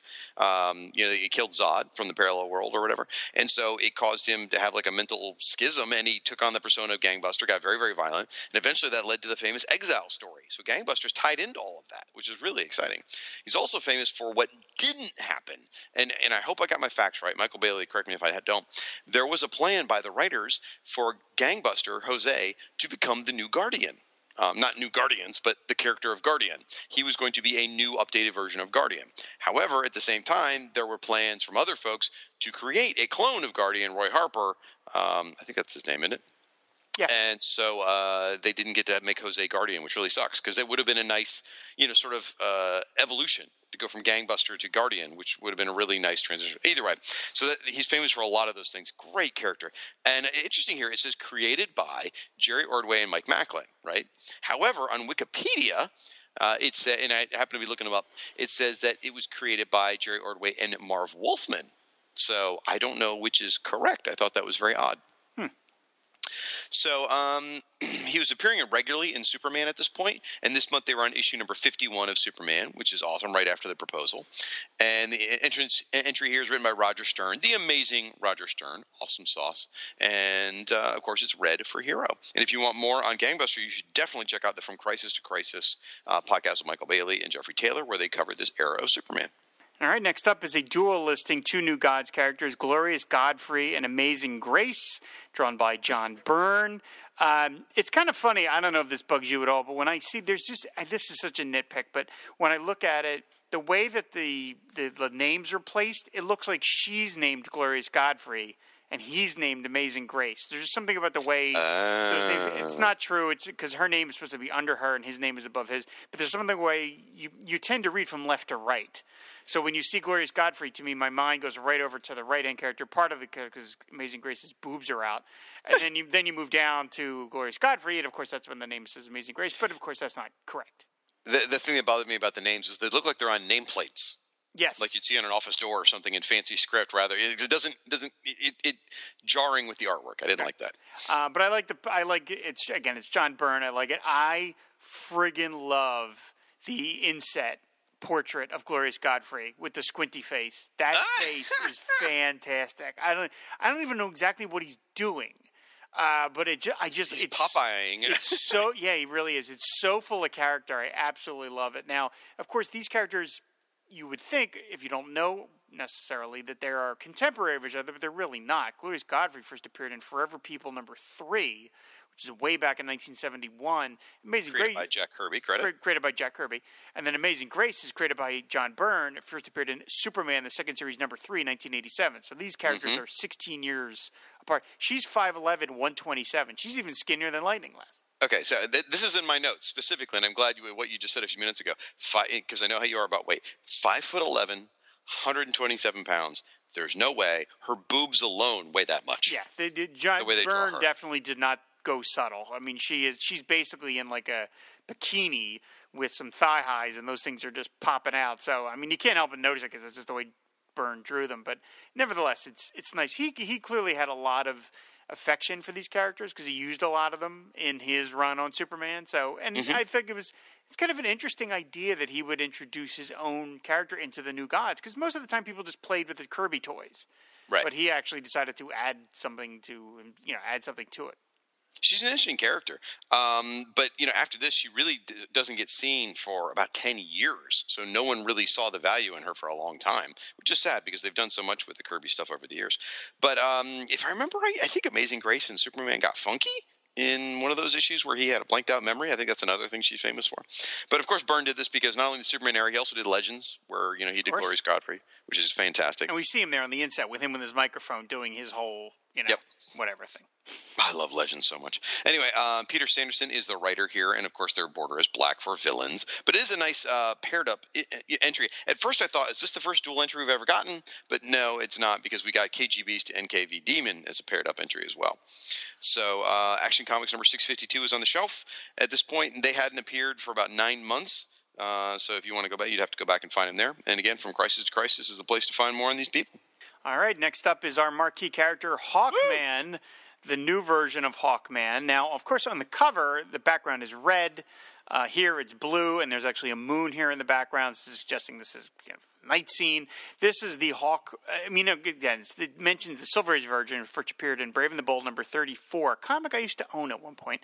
Uh, and then, then we got the modern version, which first appeared in Hawk World book one from 1989. I don't need to go on and on about how I did this version. Just I just, okay, I just tuned out at this right. point. I love. Let me know when you're Hawkman, done I complaining. I'll, I'll, I'm just I'll saying. I just wish that we're gonna get finally Hawkman get a listing. It's gonna be this version. I mean, those wings, just his bamboo wings, are just kind of like, ugh, God, whatever. Nevertheless, the drawing is by Graham Nolan. I like the perspective. We're sort of below as Hawkman is flying through the city, and there's, there's this forced perspective of the buildings, and I like the insets and stuff. So it looks cool. It's just this is just not any version of Hawkman I ever found interesting. You done? Um, yeah, maybe. I'll let you know. Okay. Uh, I love the drawing. I think it looks absolutely. The only thing that bothers me about the drawing is his knees. Uh, The knee, for whatever reason, the knees look knobby to me. They've always bothered me. But other than that, it's an incredible drawing. Because first of all, all right, I, I'm a fan of this version of Hawkman. If you hadn't noticed, this is what a cop would look like. A cop would have padded armor. A cop would be carrying, you know, a big gun. A cop would have armor. You know, the shoulder pads, the knee pads. The cop would not have goofy feathered wings. He'd have something, you know, metal, meta- you know, something like that. So it's it's not bamboo. It's a giant sheet of metal made of nth metal. Oh, look at that, which allows him to fly. I think this version is fantastic. It really, yes, obviously it's a big retcon. Um, it, it- interesting though, they did work in the Invasion miniseries into the dialogue here. They talk about how the, the Hawkman and Hawkwoman have come to Earth as sort of a, a peace offering after the Invasion miniseries, which where the Thanagarians came. I was impressed. So. Um, now we did cover Hawk World back when we did Who's Who number two, but folks, this is your chance. Get it all out of your systems now. Everyone, write in the comments on our website, just like Rob was kvetching a moment ago. Yes, complain about the retcons. Yes, complain about Hawkman is always rebooting. Get out of your systems. Let's do it. This is the time. You've been waiting for it. Now's the day. For me, though, yes, I, I, it is very dystopian. It is very, very 90s. Um, but I'm okay with that. I really thought that the original Hawk World miniseries was very, very good. The concepts behind the Hawkman series was very, very good there were some problems in it. I know a lot of people feel like uh, Mark Waid's famous line, and I said this again in episode two, was that could everything could be fixed if they just said ten years ago, and then they could all, you know, say that Hawkman fits in with all the continuity. I, I, I don't believe in that. I think we're the because with Wonder Woman, they didn't do that with Wonder Woman, and it seemed to find a way to work itself out. I think the issue, the failing with Hawkman, was once they got to the Hawk, the Hawk World ongoing series, was they didn't incorporate him into or integrate him into the DC universe enough. John Ostrander wrote a really interesting political piece, but it was very hyper focused in just Hawkworld and his little sphere of people he interacted with. They didn't really cross over enough with the rest of the DC universe, and I think if they had, there would have been a bigger level of acceptance because he's a really cool character. And I will say it, Robin, you're not going to like it. This version of not Hawkman but Hawkwoman, Shiera Hall, was the best version of Shiera Hall ever. She is absolutely kick ass. She is absolutely the inspiration for the Shiera Hall we got in the Justice League animated series. She's great. So, there. I got it all out. Um, loved it. Absolutely love this thing. Of course, it's written by John Austin. Oh, I'm sorry. No, oh, Peter it's Sanderson. not. I didn't even catch that. Okay, it's written by Peter Sanderson. Okay, interesting. Uh, of course, it's red uh, for Hero, and Hawkworld was on issue number seven at this point. So if you wanted to follow the series at that point, and um, let's see. Oh, of course, you know Graham Nolan was doing the art on the series. Although the, the inset picture, like I don't like the one of Carter by a tree. I don't really get that one. with But- his with his uh, his mullet too. Yeah, uh, I like him with it. See the ones, the wings he's wearing there, Rob, which are the feathered wings. Those are the ceremonial wings, like you know, you for police have a dress uniform. This is the dress uniform for the Thanagarian police, which is great. And then, of course, you get him as being a badass in the next panel. Uh, you, if you want more on Hawkman, you can check out the Bean Carter Hall blog by our buddy Luke Jaconetti. Uh, also, TV star, by the way, you could check out Hawkman on DC Legends of Tomorrow or back on Smallville. He was on that as well, so he's a two time TV star. And then there's another blog called Fly to Hawk Hawkworld blog. And of course, Rob already pimped the Hawkman, Hawkworld, or Hawkman companion. Hawkman Companion, So- yeah. All of those great places to get more information on Hawkman. Do you have any more poo pooing you'd like to do? I just I appreciate your call for realism in a story about space cops who come in and attack shadow creatures and stuff. I, I appreciate the fact that you, you were like, "This is just absurd. I need realism in this kind of thing." So okay, good for you. Fair enough. Fair enough. He was also in that Baby Ruth commercial in the '90s. You can find that on YouTube. Oh my gosh, I forgot about that. and in Legends of the Superheroes. Uh, so uh, next up is The Huntress, drawn by Joe Staton and Bob Smith. Uh, this is the newer version. This is uh, the uh, alter ego's Helena Bertinelli, not, of course, the daughter of Batman Earth 2, because that doesn't exist anymore. Nevertheless, Paul Levitz, Joe Staton, and Bob Layton get creator credits, because, of course, they came up with the sort of original version of The Huntress, although here she's just called Huntress. Um, I, you know, look, I, everybody knows how much I love Joe Staton. I think we're both huge fans of Joe Staton, although I think I love him a little more than you. I, I love him in the 70s. Absolutely. There's this. This is a really interesting idea for a pose of of super foreshortened as Huntress is flying into the frame, feet first. She's about to kick you in the face. Exactly right. I don't think it exactly works. I just think Right. it looks weird and stubby, and it's just not what I think they were trying to go for. Again, I appreciate the part of it- attempt, but Part of it's her costume, too, because there's a lot of flesh. yeah, and there's a lot of cleavage, if you will, uh, from the underside. I don't know how you express that, but uh, yeah, her costume doesn't help the pose because it is the it, it's basically the classic huntress costume, right? I mean, that's basically what the uh, Mm, a little bit, yeah. For the it's, most it's a little more flesh than than the uh, other one, but yeah. okay. So if, yeah, um, so uh, yeah, I agree that the pose doesn't quite work. Again, I, I love the idea of being kicked in the face. That is awesome because that is totally her kicking ass. But yeah, this is a really weird period for this character because she has just been reimagined, as you as you mentioned, uh, for post crisis. But this version doesn't stick around all that long. She she basically she appeared in uh, Huntress number one, and she had a 19 issue miniseries, or not, I'm sorry, 19 issue ongoing series, and it had just ended three months before this. So this is that snapshot of the 19 issue series. It- she went through a dramatic, I don't want to say reimagining because it wasn't reimagined. Um, revitalization, maybe that's the word I'm looking for. She was revitalized or redeemed in the Robin 3 Cry for Huntress miniseries, which they took the bare bones of this, meaning she was a mafia princess daughter who, you know, saw her family murdered and turned into becoming a vigilante, and took that and built upon it and created something wonderful. They created a version of Huntress which was great. They, by the way, put all kinds of clothes on her. There wasn't an inch of skin except for her face. You know, once they were done with that costume, and it was a it, she was a school teacher, and she was a really great version of Huntress, which then went on to join eventually um, Justice League. She went on to join Birds of Prey. She, she went all through the, the the the DC comics up until Convergence. Uh, then they rebooted her again, but it was a really really great version of Huntress, and this is this is the beginnings of her, but not who she would eventually become. Now it's written here by Joey Cavalieri who wrote that series, and he actually created the Bertinelli version. But again, he doesn't. Like you mentioned, he doesn't get a credit. So um, she she does. It's kind of weird. She's already a member of the JLI at this point. and I don't know if you remember this or not, but she, Maxwell Lord actually forced her to join. He used his mental power. Uh, No, I don't remember that at all. Yeah, she wasn't going to join, and then he used his powers to mentally push her into joining, which is like super creepy. So um, another thing we can say: TV star multiple times. How crazy is that? So uh, she was a star. She appeared on Arrow. Huntress did. She was a regular on the Birds of Prey series, although that was more the Batman Catwoman daughter version. And there's a movie in development right now for Birds of Prey that she's going to be right. in. So if you want more on her, you can also check out Ash, our buddy Ashford, who does the Feathers and Foes podcast and the Straight Outta Gallifrey podcast. He's developing a Huntress podcast. You should definitely check that out. I, I, And, do, uh, I do need to mention this yeah. though. It mentions someone that says uh, this person who attacked her, and it says an attacker who called himself Omerta the Silencer. Omerta means silence, so his name is Silence the Silencer. Uh, broke in and murdered her entire family. Um, in terms of the art, um, as we've talked about in other Yeah. Who's Who episodes, Joe Staton could dial up and dial down the cartooniness, and I think when he did Plastic Man, like when he did that strip in Adventure Comics, which uh, Max Romero and I talked about for Fire and Water, it, Joe's super cartoony thing, I think, worked perfectly. And so you see the inset here. There's a villain. This is the Omerta the Silencer guy. He looks right out of the, the Plastic Man strip. Like he's Yeah. completely cartoony. And then the second inset, Helena's head is completely flat. I mean, she Yeah. looks like Flat Top from Dick Tracy. So it's like I just think he just turned it up a little too high for what is supposed to be ostensibly kind of a realistic, gritty strip. So I like the last inset picture of her. Yeah, though. that I mean, one's she's, nice, She's yeah. got sexy. She's curvy. You know, she's all those she's- guys looks like chasing she's after with bats and Yep. stuff. Yep. Yep.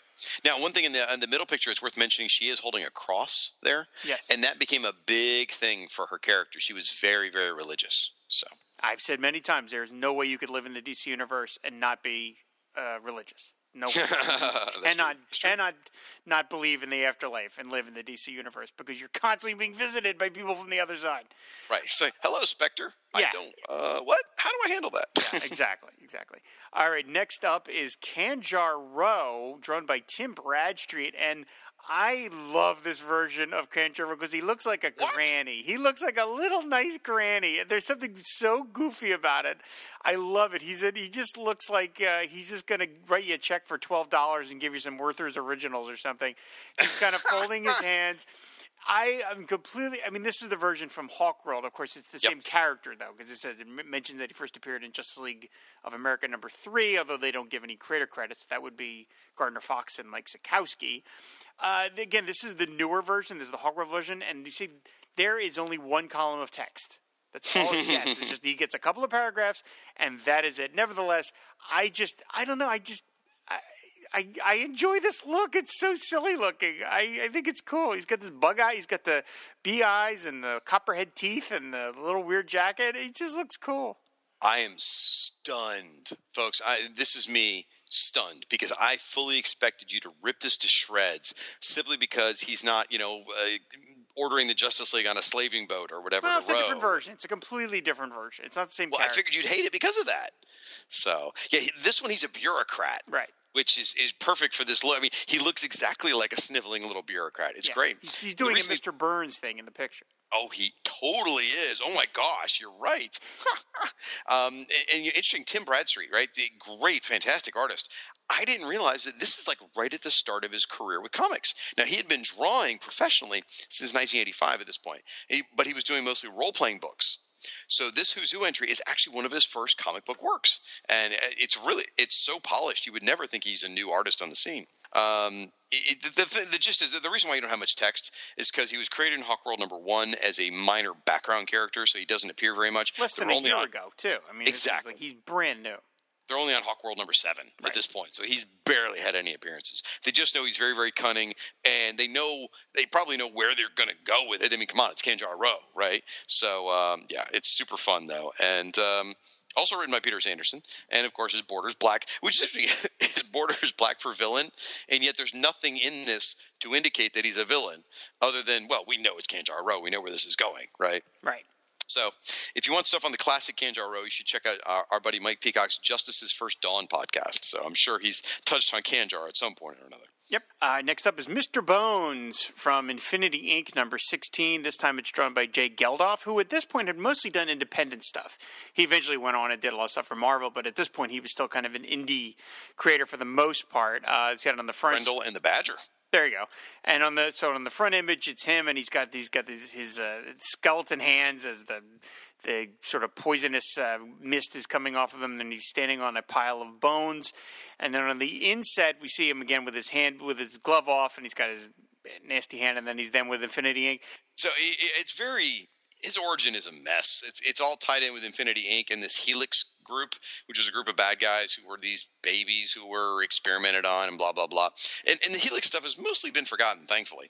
Uh, but because Mr. Bones goes on later on to be the head of the DEO, Department of Extra Normal Operations, which is the like for many many years it was like the organization once Suicide Squad was gone, the, the government organization that people dealt with in the comics. They dealt with all the superhero stuff, which was fantastic. But at this point, really, he was still in that super. It's funny, like he looks so evil, right, on the front, and yet he's got the hero border, which is funny to me. It'd been two and a half years since the end of Infinity Inc., so he really wasn't doing much at this point. But they will ramp up with him in a few years after this. And um, first appearance Infinity Inc. number eight, sorry, sixteen in 1995 or 1985, written by Mark Waid. So there we go. Very exciting. Um, I don't mean that. I don't mean that at all. I Uh, love him in the DEO role because when he's in the DEO, he just wore a suit and he smoked cigarettes constantly. He was like it was like the um, like the smoking man or Skinner from X Files all the time. It's kind of what he was like, except you could see his skull, and it was just really cool. next up is uh, Oh, what do you want me to say? Mr. Nebula and Scarlet Skier from Justice League of America, Justice League America, excuse me, number 36. Uh, both of them first appeared in Justice League America, number 36. And uh, they are interplanet. Well, I mean, okay, Mr. Nebula is an interplanetary designer, and the Scarlet Skier is. is the locator for Mr. Nebula, so they're kind of a they're kind of a team. I- I mean, I imagine you love these characters, Jack. to some extent, to in extremely small doses. the, the gist. You want me to do this one? Yeah, I do. I can't. Okay. I just all right. These are uh, Giffen and DeMatteis way leaning into the skid with humor. Okay, so do not even for a second take these guys seriously. Their primary adversary is Nort. Okay, so that's how that's you got to frame your reference around that. When you when you think about how goofy these guys are, you got to go, okay, wait, they he they fight Nort. Okay, I get it now. They are without a doubt pastiches of Galactus and Silver Surfer.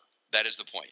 Mr. Nebula is like Galactus, except he's an interdimension or intergalactic, basically interior decorator, and Scarlet Skier is obviously Silver Surfer. Um, and that's it's totally goofy. It's totally it's the gags are over the over the top, and um, they. I, you know, I just don't give a damn how stupid they are. I love them. They're just fun. You know, they, they had appeared the previous year. They did not get many appearances, thankfully. I think even Giffen and DeMatteis knew that they, were going a little, you know, this will work a little bit, but not a lot, thankfully. Uh, they even make reference to how they're they went to the school of um, what is it, uh, manga manga cons shouting kind of stuff. Anyway, uh, written by Kevin Dooley, of course, because he was the editor on Justice League at the time. First appearance, as you said, was very very recent. Justice League America number thirty six and uh, borders are black for villains. And again, it was Tom Artis, by the way, who did the art on this. And I, you know, I didn't look up where Tom Artis connected. I, I don't think he drew any Justice League issues, but certainly he did a great job, sort of capturing the JLI sort of look of it, the very cartoony sort of fun style. So it's fun, guys. I, I, I feel like I'm apologizing for it too much. Just enjoy it. Go with it. That's what you got to do. Yeah, the listing. And for more, of, of course, you should listen to the Justice League Wahaha podcast for more on them eventually. Yes, I was saying the listing leans really hard on the humor. I mean, really hard on the humor.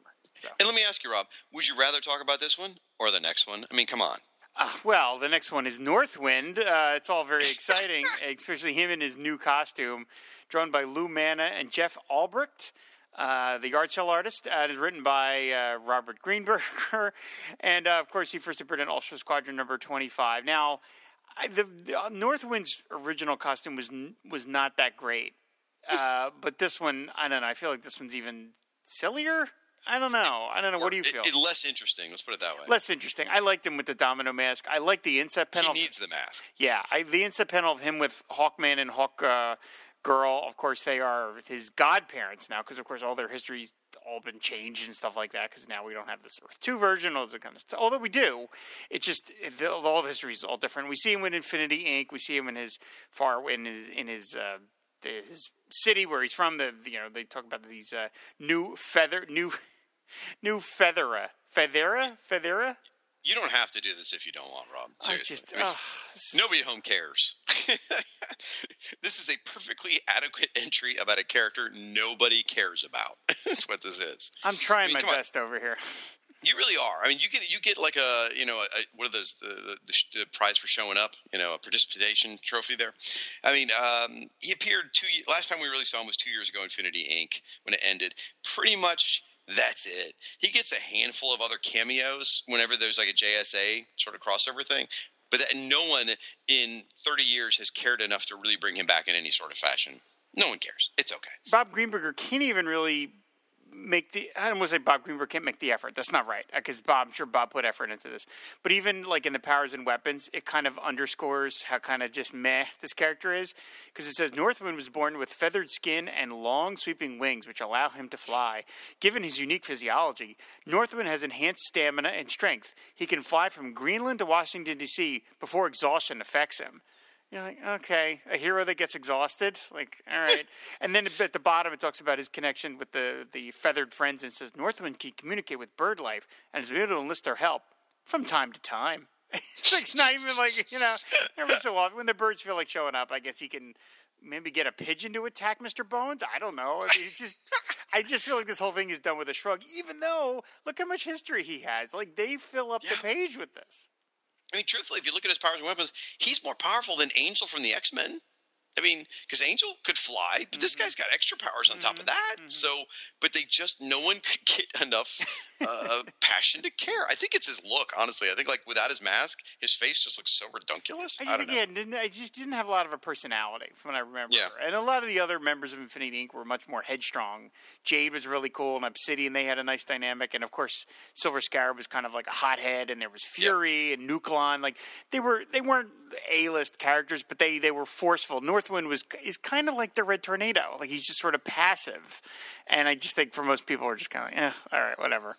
I think under the right writer, any character can be Sure, interesting. sure, but no one ever came along for this one. Yeah. You know, it's, it, you know, it was sort of interesting. It occurred to me for the first time as I was reading this one that with Infinity Inc., both Hawkman and Green Lantern got two legacy characters. Because you know, That's right. Hawkman gets Silver Scarab and Northwind. Green Lantern got Jade and Obsidian. Flash got none, which is kind of weird. You know. Um, either way, uh, yeah, there's there's there's not much here. All right, let's, let's move on. Uh, Power Girl. By the way, if you want more information on Northwind, you can. Oh wait, nobody cares. There's nothing. Yeah, ahead. come on. What are you doing? Power Girl, drawn by Bart Sears, text by uh, Robert Greenberger once again. This is one of those things where, unfortunately, at the moment that Power Girl gets a listing in Who's Who, she's in the costume that, like, I don't think anybody likes. Is this the version? Really? People like this this the the, the this yellow I yellow creamsicle costume? The guy you're talking to likes it because I know you call. I was waiting. I have it written down in my notes. It's not an omelet um, because I know you like to call it the omelet costume because it looks like an egg white or whatever. But no, I, in fact, I think Bart Sears demonstrates here. This is actually supposed to be silver and gold. I think is what rather than yellow and white. I think it's supposed to be silver and gold is what she's actually wearing. I think, and, and like if you look in the inset, I love the thing around the neck, like the the mock turtleneck kind of thing she's got going. I think it looks really, really sharp. Because if you look at Power Girl, right, her history, and we, we've totally, we're- we're way off on fashion now, but, you know, when Wally Wood first started drawing her in All Star Comics, he, and Gerry Conway confirmed this, he, every issue, he just kept drawing her boobs bigger. Right. To the point where they wanted to see how far they could go. Right. And that's why Power Girl's so overly endowed because Wally Wood was having fun. That's where why Power Girl looks ridiculous. And they just have run with it since then. In fact, the entry refers to her healthy physique at one point in here. So, what, what's the right answer? Do you leave her with the boob window, which is, you know, I get why they do it in story. You know, it's to distract the guys, or she hasn't earned the S yet, or whatever. There's different things, but it's not. You know, I don't know. It's not female empowering. Well, I guess some people could argue that it is, but either way, it just seems like it's an inappropriate way to treat a female character is, is sexually uh, objectify her. So instead, put her in a costume that covers everything. So in this costume, everything's covered. The yellow as gold and silver, it looks pretty sharp together. I I like this costume. In the wrong hands, it's not drawn very well by a lot of artists. But I think in Bart Sears' hands, I think this costume looks fantastic here. Okay, fair enough. I just you know, it, to me this feels like the Black Canary, the uh, that that you know The jazzercise. the jazzercise costume. Like it's just I like the one that costume too, by the way. Okay, fair enough. I mean, in the inset, we see her in the classic suit Uh, she's flying towards the camera. We see her with Arion, of course, because she's that's his that's her grandfather. Because of course her origin had to be retconned because he's not connected to Superman anymore. I love in the I love in the, the the panel where she's getting surgery. Superman's in the background. He looks like he is as wide as he is tall. Like That's true. he is just massive. He look he looks like a, a Masters of Universe figure. I mean, just Bart's going completely bonkers. Um, I know I harp on in this, but like again, her height and weight five seven one forty. Okay. No girl with boobs that big weighs 140 pounds. Like you just your to- frame cannot support that. I talked to my wife about this last Okay, night. all right. I, I I asked her. I said, "All right, help me out here. You know, a physically fit woman, uh, you know, bodybuilder style. You know, five foot seven. How much do you think?" And I said, "I didn't even show her the picture. I'm like, how much do you think she'd weigh?" And she sat there and she's like, "Nah, nah, nah, nah. maybe about 145." I was like, "Really?" She's like, "Yeah." I'm like, I find that hard to believe, but that's the number she came up with. Okay. So, all right. I we're gonna have to really focus test this. We can we can talk to the we can talk to Cindy. We can talk to Liz. We can talk to the Ohatmu girls. We need to find this stuff out. It doesn't seem like a realistic weight, but I mean, the point my wife is making is like she doesn't. You know, if you're a bodybuilder, you don't have an ounce of fat on you. You're completely lean. You're very, very skinny. But you know, but muscle weighs more, doesn't it? Or is that a myth? I don't know. Plus, you. But if you have giant, all right. I just I don't want to get on this, but like if you have a giant I don't know. chest. I don't know. But how much does a boob really weigh? Well, but, but but I mean, you you can't be bone thin, and you can't not have an ounce of fat on you and have giant breasts. That's not the way that works. you can't if Wally Wood creates you. Well, that, right, because Wally, yeah, that, and that's The- why that's why they didn't let Wally Wood generally do comics, uh, mainstream comics in the seventies. Well, the inset pictures, by the way, really try and hammer that home too. The one where she's flying at you with all the cleavage, and Yes. the one where they're about to operate on her, like the ridiculous mounds that they've had to cover with sheets as they're about to operate on is sort of silly. But uh, I do like that they did something smart here. A couple different things. One was this is the depowered version of Power Girl, which they did in Justice League Europe because they kind of looked at it and said, okay, we can't really have another Superman level character out there. So they depowered her. They had her get injured and brought it down, which is I thought was a smart move. Um, the Atlantis stuff, I get why Paul Kupperberg did it. I wish he hadn't. I've said it before. I really think the right answer for Power Girl would have been just make her a Daxamite. That would have been the right answer. Uh, in fact, you could have even said in Post Crisis that she replaced Superboy in the Legion of Superheroes. She went to the future and she filled that role. That actually would have worked really, really nicely as a, a patch for the super, for the Legion stuff. Um, anyway, uh, so. Uh, I guess you know one of the. Oh, I wanted to mention too. You know, she runs a computer company. Did you notice who her employee is in the computer company? Uh, no. Felicity Raymond, formerly Felicity Smoak from Arrow. Oh, okay. For those of you who get all excited, and you're like, Felicity, really? The super hot girl from Arrow? Well, this is when she was a middle-aged uh, brunette. But anyway, uh, yeah, she married Ed Raymond, Firestorm's dad. So this is actually, you know, working for Power Girl is Felicity Smoak, Firestorm's stepmother, which is super cool. Now, again, the Atlantis thing is very unfortunate, but thankfully in 2005-ish, uh, Geoff Johns sort of straightened all that out within uh, during Infinite Crisis, and he basically said, you know what, screw it, she's from Earth 2 and retcon and said basically, yeah, sh- this whole time she's just from Earth Two, where she was supposed to be from, which was very nice of him to do.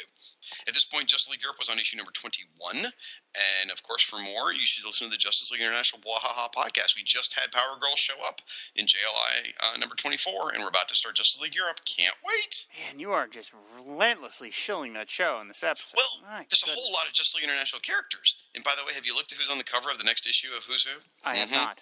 It's the Justice League cover. Oh my god. Okay. Yep. Speaking of Justice League, uh, next up is the Royal Flush Gang, uh, which is I. They are incredibly goofy characters, but I always have a soft spot for them. This is these are the new versions. Uh, this is drawn by Steve Erwin and Al Vey. The text is by Robert Greenberger. As I was reading this, I was unfamiliar with the sort of new versions. When I when I got to the point where it says King was transformed into an immortal, I was like, wait, what? Uh, but I mean, the, the version, um, I mean, loved them from the '60s, and then I loved them when and they did that uh, three-parter that you and I covered on Fire and Water, JLA Yeah. 203 through 205. Those were really cool. Again, I'm not as familiar with these these newer versions, but nevertheless, I just I have a soft spot for these characters. There's just something fun about a, a criminal gang that goes all out like this and wears these ridiculous costumes and fights crime with. And I just like the name. The Royal Flush Gang is just very fun and old school. Well, I think these are the same versions from that Justice League story we covered, but it's like they've taken them a step further. Right. They did something where Ten has a, a, a she's like I don't know Fagin with a group of cronies who work for her and stuff like that. Yeah, I think all that happened in New Titans because it mentions Danny Chase, and then I stopped paying attention. But um, also worth mentioning, they appeared in Justice League International when they fought Booster Gold in that awesome issue, which you can hear about on Justice League International Blah Ha Ha podcast. Anyway, uh, you know I wasn't going to miss a trick there. And also, you can hear more on Justice's First Dawn, of course. And I love the uh, inset picture. It just cracks me up where like Ace is ripping open the safe, and the King's got all this money's being dropped into his lap, which almost looks like it's uh, is that, wow, the color makes it look like there's no black lines on it, almost like it's a, a surprint or a, a dropped in sort of thing. Either way, I just think it's super fun. Yeah, I like it a lot. I, I like to Jack, the character, because again, in, in JLA 205, he's the one who actually puts the moves on Black Canary, which I thought was just fantastic. like, he's a bad guy, but he's like, hey, let me see if I can put this together. So it's cool. Well, Hi- Hijack was part of the Secret Society supervillains, too, wasn't he? Uh, that's right. Oh yeah, my god! came out yeah. of this group. Yeah, I like the final paragraph that Bob wrote. He says, uh, "There is no doubt that the deck will one day be shuffled again with the Royal Flush Gang resurfacing."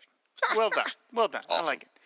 Next up is Sarge Steel, another Charlton character. Of course, here he's drawn by Dick Giordano, who was the original artist for the character. I believe Dick Giordano said this was his favorite character. Like that, basically, anytime Sarge Steel appeared, he wanted to draw it. Um, here he's got his gun and he's got his uh, kind of robot hand. He's about to punch somebody.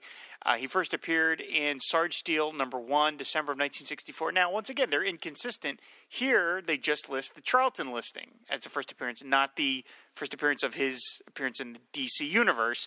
Nevertheless, we see him in the inset with Amanda Waller, and then there's kind of uh, the, there's a double panel which looks very much kind of like the Who's Who listing from the original series. That's has what that I thought, too. Same look to it. I thought did they just drop this in here? And I'm like, no, this must be new. But I'm like, gosh, this looks familiar. now, I thought his first appearance was in the comic called Danger Trail. Wasn't No, that? no, that's No? King. That's King Faraday. Uh, This is Sarge. okay. Yeah. He must have appeared in Danger Trail because they reference Danger Trail in here. They put it in quotes for like or somewhere where they say like when he's on the Danger Trail searching for people or something. They did like a new Danger Trail miniseries that. in, in the Ah, early '90s, and he appeared in that. Okay, all right. Because yeah, this Great. is this is a Charlton character. This is part of the Yep. Charlton Action Heroes line that Dick Giordano helped bring about. Did you see his group affiliation? Uh, the presidential cabinet. what super And team is that? Well, well, they appointed him to be in charge of all the superhuman teams. So he's like in charge of the CBI, which is their version of the FBI, Checkmate, Captain Atom, all that stuff at this point. And I love this part here where it says he has no metahuman abilities, although his character is considered superhuman. Nice, Well, he's got the robot hand. Sure, why not? I mean, you know, that counts. Right? Suicide Squad was on issue 48 at this point, where Oracle was facing the Joker. Very scary there. And Checkmate was on issue number 33. And for more on this character, you should check out Task Force X podcast by our buddy Aaron Head Moss. All right. Next up, Snapper Carr. Now I'm waiting. thi- This, this, is this is a real test for you, Rob. This is this is where I blow all the Vegas odds makers out of the water because I love this listing. I think this is phenomenal. It's drawn by Ty the Guy Templeton, and he's literally credited as that in here. Ty Yep. the Guy Templeton. Text is by Mark Maynard uh, Waid, and colors by Anthony Too Cool Tollin. This is I look. Everybody knows I hate this character. He's stupid. I've hated him from the beginning. Nevertheless, this listing is Ginchy. Um, I love. I love that it's got the go-go checks. This is, of course, the new. This not the new version. It's the same character, but it's like the the one with powers now. He's part. He had Blasters. been part of the blasters, which uh, Siskoid had actually covered, I think, on Invasion. Yes, he did. Um, do we even get an inset, which is a diagram of how he snaps his fingers? I, I mean, look, this is this is absolutely the way to do it. Is just to just to lean into the goofiness, make it silly, have it reference the classic DC from the '60s. I, the, I, I think I still say Copperhead is my favorite listing, just because I think the artwork is so great. But this is a close second. I think this is a wonderful list. I wish all of the listings in the Who's Who '90 series had been like kind of this clever. I think this is beautiful. Mark Waid wrote the living hell out of this thing. Like, here, I'm going to read a little bit from it. Snapper had just blown up a storm working in the family lawn one dowdy day when a starfish deputy ruled by that boast toasty Starro the Conqueror blew into Happy Harbor. Snapper played it cool and glommed Starro's sergeant at arms. Anyway, it just goes on. It's just so freaking 60s ridiculous hip speak. It is the cleverest entry in the book. Is it my favorite entry in the book? Maybe. It's just that funny. It is absolutely hysterical. By the way, um, Mark Maynard Waid, do you get that reference? Uh, I'm assuming it's Maynard G. Krebs from Dobie Gillis. Exactly right. And there's a whole big cycle here. I got to mention Maynard G. Krebs, of course, played by um, Bob Denver, Denver. who also played Gilligan. Of course. There you go, Sean Ross. I promised you a Gilligan reference. There you go. Anyway, uh, who play? And do you know that Maynard G. Krebs was the basis for the Shaggy character in Scooby Doo? I did know that. Yes. Yes, so it, it, it that's how it ties to me. In high school, I used to make up fake names, and I'd call myself Maynard all the time. So there we go. Anyway, uh, I love this thing. That, everything about it. You've already mentioned everything that I had written down. So uh, Ty Templeton just drew the hell out of it. Mark Waid wrote the hell out of it. So much fun. I love on the, the other insets we see him with the, the original Justice League, and then we see him on the right with the Guardians of the Galaxy, and uh, it looks really really cool. And, and Siskoid explained how they are like the Guardians of the Galaxy. You should listen to that episode of Invasion Podcast and go, oh my gosh, the Blaster Special was actually kind of good. We none of us remembered that.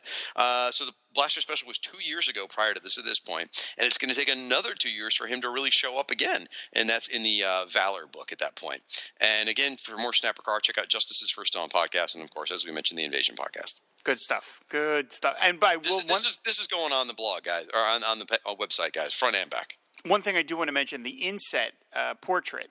That does not look like the work of Ty Templeton. That looks like the work of Dick Dillon and uh, Sid Greene.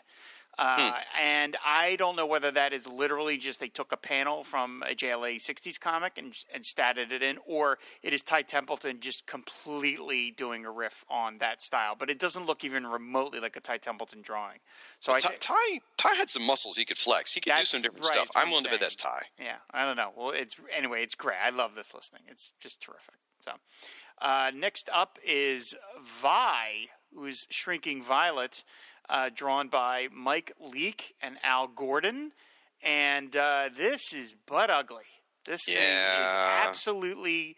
I have been very positive through this whole book. I think for the most part, I think this thing is. I'm sorry, Mister Leeke. I, this thing is just hideous. I don't know she looks like Frankenstein on the inset on the back. Uh, I just, I, woo, I couldn't turn All the page faster, uh, fast enough on this one.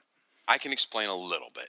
Uh, the, the the perspective is interesting. She is shrunk down and she's inside a machinery doing something, and Rokk Krinn is looking in, watching her. So the concept is fine. Um, uh, Lee, this guy Leeke, the artist, uh, what's his first name? Mike, Mike. He previous to this was drawing Robotech comics, which explains the technology, uh, the Elemental series, and went on to draw some stuff for Valiant. He is being inked by Al Vey, and what's happening here is they're trying to ape the Keith Giffen scratchy style done in the five year later style of hmm. the Legion book. Unfortunately, just didn't work for them. Now, Al Vey is the inker on Keith Giffen in that series, so Al- probably what this is is a very weak Leeke drawing, and Al Vey is trying to make it look like Keith Giffen. I think is what's happening.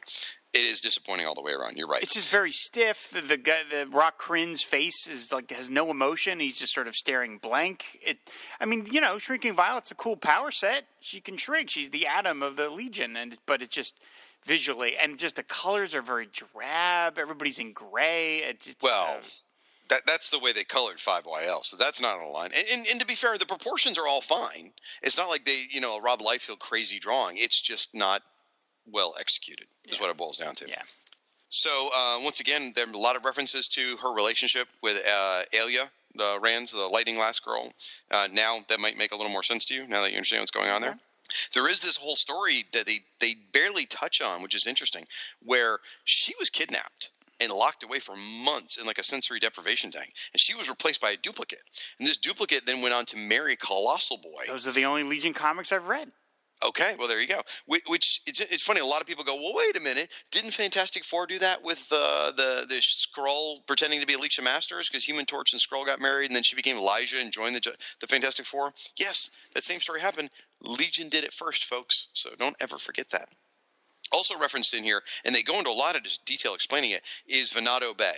For the earliest part of the Legion series, uh, the, the the 5YL, there was this mystery about what happened at Venado Bay and why did Cosmic Boy lose his powers there. And it's all explained here. Basically, what happened is her homeworld of Imsk went to war with Cosmic Boy's homeworld of Braal. And she fought out for Imsk and he fought for Braal. And it, it's sort of like if Florida and New Jersey went to war and you fought for New Jersey and I fought for Florida and we had to commit horrible crimes against each other's country, you know, uh, states. And at the end of it, we had to go back to podcasting together. So there is a lot of tension. They're friends, but there's tension between Vi and Cosmic Boy now because you know she lost an eye in the war he lost his powers in the war and yet now and they were fighting against each other and now they're on the same team again so that was kind of an interesting uh, drama that was out was playing out throughout the whole series Okay.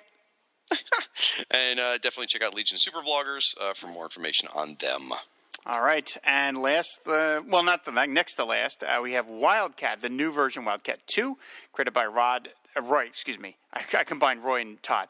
Roy Thomas and Todd McFarlane. She first appeared uh, Yolanda Montez. She first appeared in Infinity Inc. number twelve, and then as Wildcat in Crisis number six. We see her on the inset with Infinity Inc. and we see her at work there.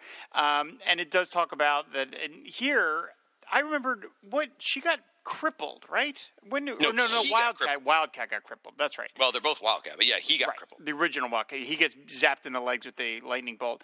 It talks about her that she's um. I like that she's she's a journalist, and it says as Wildcat, Yolanda fought along he fought evil alongside the members of Infinity Inc. Such time as that until such time as that group disbanded. She's currently in semi-retirement, concentrating on her professional career as a reporter for the magazine Rock Stars. Something about that I just I just really enjoy. I, that feels like she should uh, interview uh, the conglomerate with all their names like Reverb and stuff like that. It's got that kind of thing to it. Um, I never had a huge feeling about this character one way or the other. I was a little uncomfortable of them shuffling off the classic JSAers to kind of replace them all with younger versions, but I also understood why they did it. Um, I don't have a lot of history with this character, and it doesn't. Powers and Weapons, it's very funny. She gets two sentences uh, for Powers and Weapons. Yeah, she. uh, It's an interesting character, and uh, they're they're. Her history goes back even further. She was, I- if I remember right, she was originally going to be part of Infinity Inc. But they have like a. There's even a promotional picture of Infinity Inc. with a girl on a motorcycle that looks like a cat, if I remember correctly. Really? I remember that. I, I might have some of that fact wrong in there. Forgive me. Someone else who's writing in the comments already, please share that because I can't remember all the details right now. But um, yeah, she, she's connected with this whole Helix thing with Mr. Bones again, which is uncomfortable. Uh, she's also got a cousin who is Caraccio or whatever. We covered him before. He's like the human shark from uh, from Infinity Inc. You know, she's a cat, he's a fish. I think feel like a- I think is how you say it. there, yeah. Uh, He's a she's a cat. He's a fish. I feel like it's the setup at the beginning of a joke that just didn't get played out. I don't know. Now the thing, it- she's an interesting character, and they developed her, and I, I like what they did with her. They they killed her unfortunately in Eclipso a couple years. Um, about three years after this, she died in Eclipso, and um, she never came back. Really, they they were done with her, uh, and they replaced her again with another Wildcat after that. Did they really? Oh my yeah, goodness. well, um, Ted Grant had a son, um, and actually, he may have gone by the name Tomcat. If I, I can't remember, but they they definitely had a, a subsequent version. Now, interesting. What, what and again, it, stuff's occurring to me that I never thought of before when I'm reading these things. Uh, Ted Grant, she's his goddaughter, right? right? There's a lot of goddaughters and godsons with the Infinity Inc. people. Like the JSA must have been very, very religious. Because you know, uh, Northwind, he's a godson as well. So there's a, there's a lot of that going on there. Um, she hadn't really appeared much before this because two years ago is when Infinity Inc. was canceled, and that was really about it. So uh, she's she's a bit of a footnote in history. Uh, Geoff Johns tried to do something with her a little bit, where uh, they brought in like her cousin, another cousin, who went on to become Eclipso, like a good version of Eclipso for a short while in the JSA series, um, which was kind of interesting. And then they went a whole different direction after Infinite, um, uh, whatever it was called, Identity Crisis. But um, so anyway, a good character, worthwhile. Didn't get a chance to really explore her enough before they got rid of her. All right. Uh, and then the final listing, which is sort of kind of not really officially in the book because it's not on the uh, the bar on the cover. It just says it on the, Well- on the what? It does mention it on the cover. No, it mentions it, but I'm saying on the list, like the list on the left hand side of the Oh, page, it doesn't list it. Did, Um, did you notice how they list it? what do you mean? Well, they say extra Yeah. fold out poster of the Fortress of Solitude. Yes. And the reason they say that is because they did Atlantis, remember, a couple months ago, and they said map, and they got like nerd angry letters. It's not a map. And so, so you know, Michael Eury had to like apologize to people in the letters page, like, "Sorry, Atlantis wasn't a map. Oh, oh my gosh, get I'm over it." rolling It's like, my hey, eyes so heavily here. I just wonder why it's not listed on the left hand side because it gets it's a listing like anything else. It's hmm. it's, it's listed as technology. It's Superman's it's Okay. Superman's Fortress of Solitude. Historical first appearance was in Superman number fifty eight from nineteen forty nine. The current version is Adventures of Superman number four sixty one. Drawn by Dan Jurgens and Brett Breeding and text by Roger Stern and it folds out and we see Superman flying over and we see all we see the um, him in his uh, spacesuit and then we see the statues of Jor-El and Lara. We see his rocket ship that he came to Earth in. There's a whole bunch of other cool stuff. So I mean, you know, hey, it, it, the Bat Cave remains like my favorite of somebody's headquarters. Uh, well, the Aqua Cave is actually my favorite, but yeah. uh, but no, this is really cool. I mean, it's the modern version of the Fortress of Solitude. It was one of the neatest ideas, and there's really quite an extensive history as uh, Roger Stern gets into uh, on the back. I mean, this thing f- almost fills up all three columns. Yeah. If you read the Superman books in the 90s or the late 80s and 90s, the, the Byrne era, if you will, uh, if you want to call it that, this poster gives you the feels. It really does. The the image, as you said, of Jor-El and Laura in their, you know, post-crisis Kryptonian outfit looks so cool. That armor you said was space armor. Actually, that's a different. That's an armor Superman had to wear when he didn't have any powers in the Crisis of Crimson Kryptonite.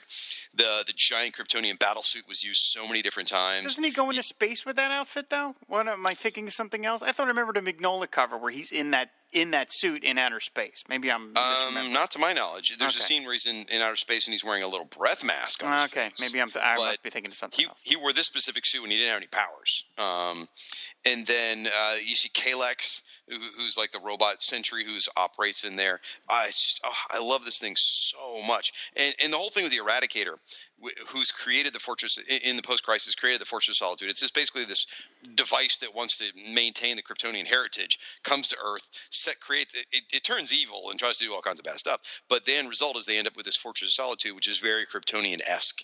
Eventually, Superman goes on, and I don't remember what point this is, but he goes on to put a second group of statues in the in the hall where it's got um, Ma and Pa Kent holding up the Earth, which is pretty cool. Having both sets there, which is really nice. But just absolutely love this. Again, if you love the, the, the especially like the triangle era of Superman, this poster will just make you feel awesome. Uh, oh, the Krypton Man, so much good stuff came from this. Anyway, loved it, loved it, loved it. And Dan Jurgens drawing it, perfect, absolutely perfect. That's good stuff. So that's the And, uh, issue, Robin. And that's I it. At the, I ask you at the end of each one of these, what are your favorite entries? In this Well, clearly Copperhead uh, Okay. and Snapper Carr are Okay, the, really the good. two the two favorites. I would have to say. Those are on my list as well. I also include the Fortress picture because I just love it. Uh, oh, and Lightning, Ranzz. Lightning, yeah, yeah Alan Yep. Ranzz. That's one's Yep. terrific. And I and I put the Power Girl entry on there because I think it just looks totally awesome. okay. All right. Well, um, why don't we take a quick podcast promo break, and then when we come back, folks, we're going to do your listener feedback. Mr. Bones, Mr. Bones, how do you feel, Mr. Bones? Rattling. Mr. Bones feels rattling, ha ha. That's a good one. Tell a little story, Mr. Bones. A funny little story, Mr. Bone. Born out of violence, adopted in chaos, teenager Cassandra Cain is seeking the answer to a question. If nurture can undo nature, raised to be an assassin, Cassandra is trying to burn the pages of her past and write a whole new future.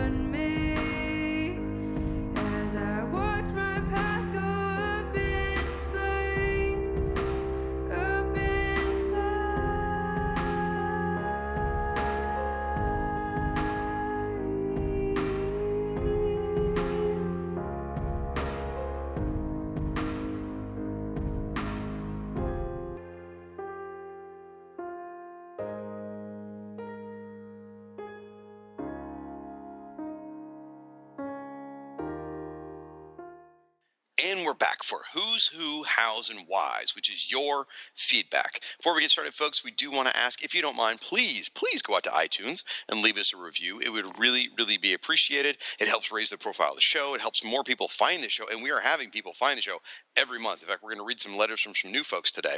And so we just we want to have more people come out here who are fans of Who's Who, join our community, and find reasons for y'all to tell Rob and I why we're wrong about all the stuff we say, which is excellent. So we would love for that. And as a reminder, uh, we are going to be pulling your comments from our website and your and your emails. We did make a change. We mentioned it last month. We're going forward. We're really just going to be pulling the website comments, iTunes reviews, and emails. We're not going to be pulling comments from social media. It just it's gotten to be a little too much to uh, sort of juggle. So, uh, but we will still, of course, say who shared the show on social media. You know, um, just to acknowledge that. So, but we are going to make one special exception, folks. This is a long distance dedication to Joe Cabrera. Joe was super cool during the last episode and was live tweeting during the while he was listening to the last episode, telling us his thoughts. And then sadly, he gets to the part of the show halfway through where we say we're not going to read tweets anymore. So I am so sorry, Joe. We left you hanging in the wind. So I will read one that he wrote. He says uh, he he was on, I guess it was episode four. And he says, I'm bummed that I finally almost caught up with Who's Who with just one episode to go. At least I have Rob's wonderful line from the penultimate episode to keep me warm. And you want to read it, Rob? Uh, will you please shut up and stop talking about Troia? exactly. So that's awesome. Thank you, Joe. You are an absolute champ. We appreciate the support. And next month, we'll be watching for your comments on our website. Rob, what's that website again? Fireandwaterpodcast.com. Excellent. All right. Well, our first comment comes from. Oh, and I should mention, as we're reading your comments, uh, I put all this together in a document so that Rob and I can review it and figure out what we want to read.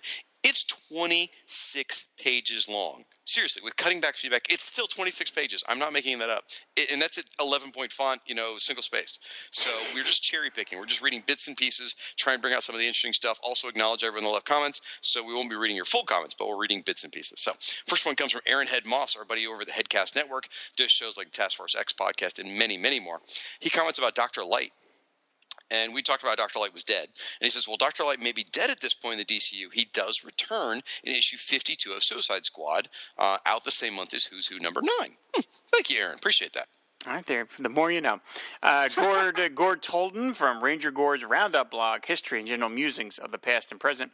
He says, You're doing a vigilante show? Talk about Find My Joy. Yeehaw, partners. He is a huge Vigilante fan. And there's comments later which didn't get highlighted about how much he loves Vigilante, which is awesome. Uh, we heard from Paul Hicks from the Waiting for Doom podcast and also DC OCD. He says DC published a Son of Vulcan miniseries in 2005 because I had mentioned that uh, about there was a new Son of Vulcan. It was about a kid with a giant sword. Because it was by Scott Beatty and it rocks. He also appeared in War of the Gods and that sucked. and Paul should know because he recently reread it for the DC OCD podcast. Oof. Uh, Dr. Anj uh, from the Supergirl blog, Comic Box Commentary, and a Legion of Super Bloggers regarding the Batmobile. He says his favorite is also the 40 sedan with the big head on the hood. It feels so film noir. Yeah, you can't help but uh, start imagining like the 1940s Batman movie that they never made, which of course would have starred Gene Tierney as Catwoman. They, they did make a bat, uh, 1940s Batman movie. It was a black and white series. Well, the movie that I mean, like a full budget Hollywood movie. Come on, I know it. what you mean. I know what you mean. Uh, Anj then goes on about chemo or chemo, depending or chemo. I, I like chemo. Anyway, he says uh, he first met him in DC Comics Presents issue with the Metal Men, where he shot into the sun to save the solar system. Then read his origins in the Metal Men Digest, and he says, by the way, we should cover that on Digest Cast. Hmm, I think he might be right. And then he says, as I say, those Metal Men stories gave me a vocabulary with words like malleable, ductile, corrosive, etc. Look at that.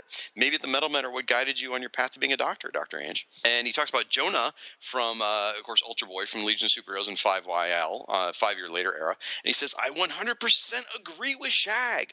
I could just stop the sentence there, couldn't I? Uh, I 100% agree with Shag that the first 12 issues of the 5YL Legion book are magnificent and should be read by everyone. Daring and complex and wonderful. And he says you can read his reviews over at the Legion of Super Bloggers to see his deeper thoughts. And they really were exceptional reviews. You should check those out. Regarding the Riddler, he says, Shag, you saying Astin is the Riddler shows me that you must have significant brain damage. Everyone, I mean, everyone loves Gorshin's take. And I've been saying about that about Shag for years, but uh, but Anj is a medical professional, so I I think that we can take that to the bank now. He says, Don't you remember Senator Lloyd Bentsen's famous statement? Mr. Astin, I served with Frank Gorshin. I knew Frank Gorshin. Frank Gorshin was a friend of mine. Mr. Astin, you're no Frank Gorshin. All right, fair enough. Now, clearly, Anj didn't hang around to listen to Right, the because feedback right, section. you eventually copped to the fact that you were just mistake. You were flip flopping the names. Yes, I had them mixed up. Yes, Frank Gorshin is absolutely the best Riddler. So, Yeah. all right. Uh, David H. Gutierrez, uh, he's the Pod uh, Dylan executive producer, and uh, that's it. He says, "Welcome back. owner and Uh, operator of the far I'm gonna- every month Still we're gonna do listening this. to the epic Every poem month. of a podcast. Owner I'm and to operator of Rob Katana still in Badana fruit stand. form. Such a confusing stance from a guy who likes the Omega Men. You're going to have to. No one could hear you because I was talking over you. Yeah, I'm I so know you sorry. are. Katana Banana. man. uh, yeah, brain damage. He says, "Welcome back. It's been far too long. Still listening to this epic poem of a podcast, but I'm so glad to see Rob's instill his anti-LSH form. Such a confusing stance from a guy who likes the Omega Men.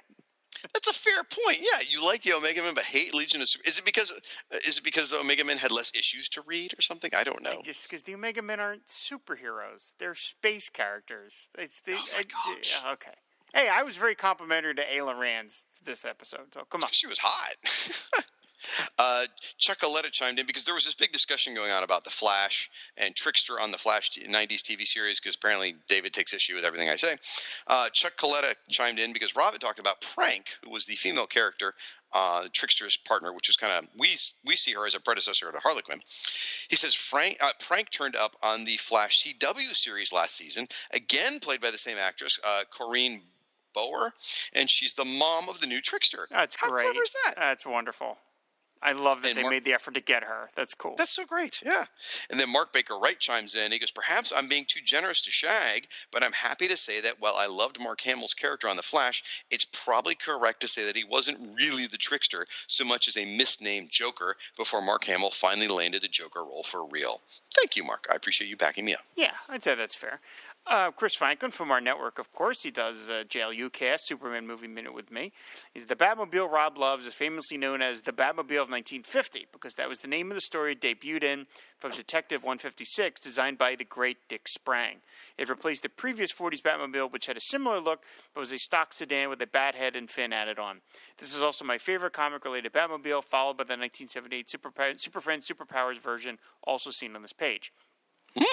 Regarding Hourman, he says, Rob, I totally agree. That Conway Perez JLA JSA versus SSOSV crossover totally sold me on Hourman.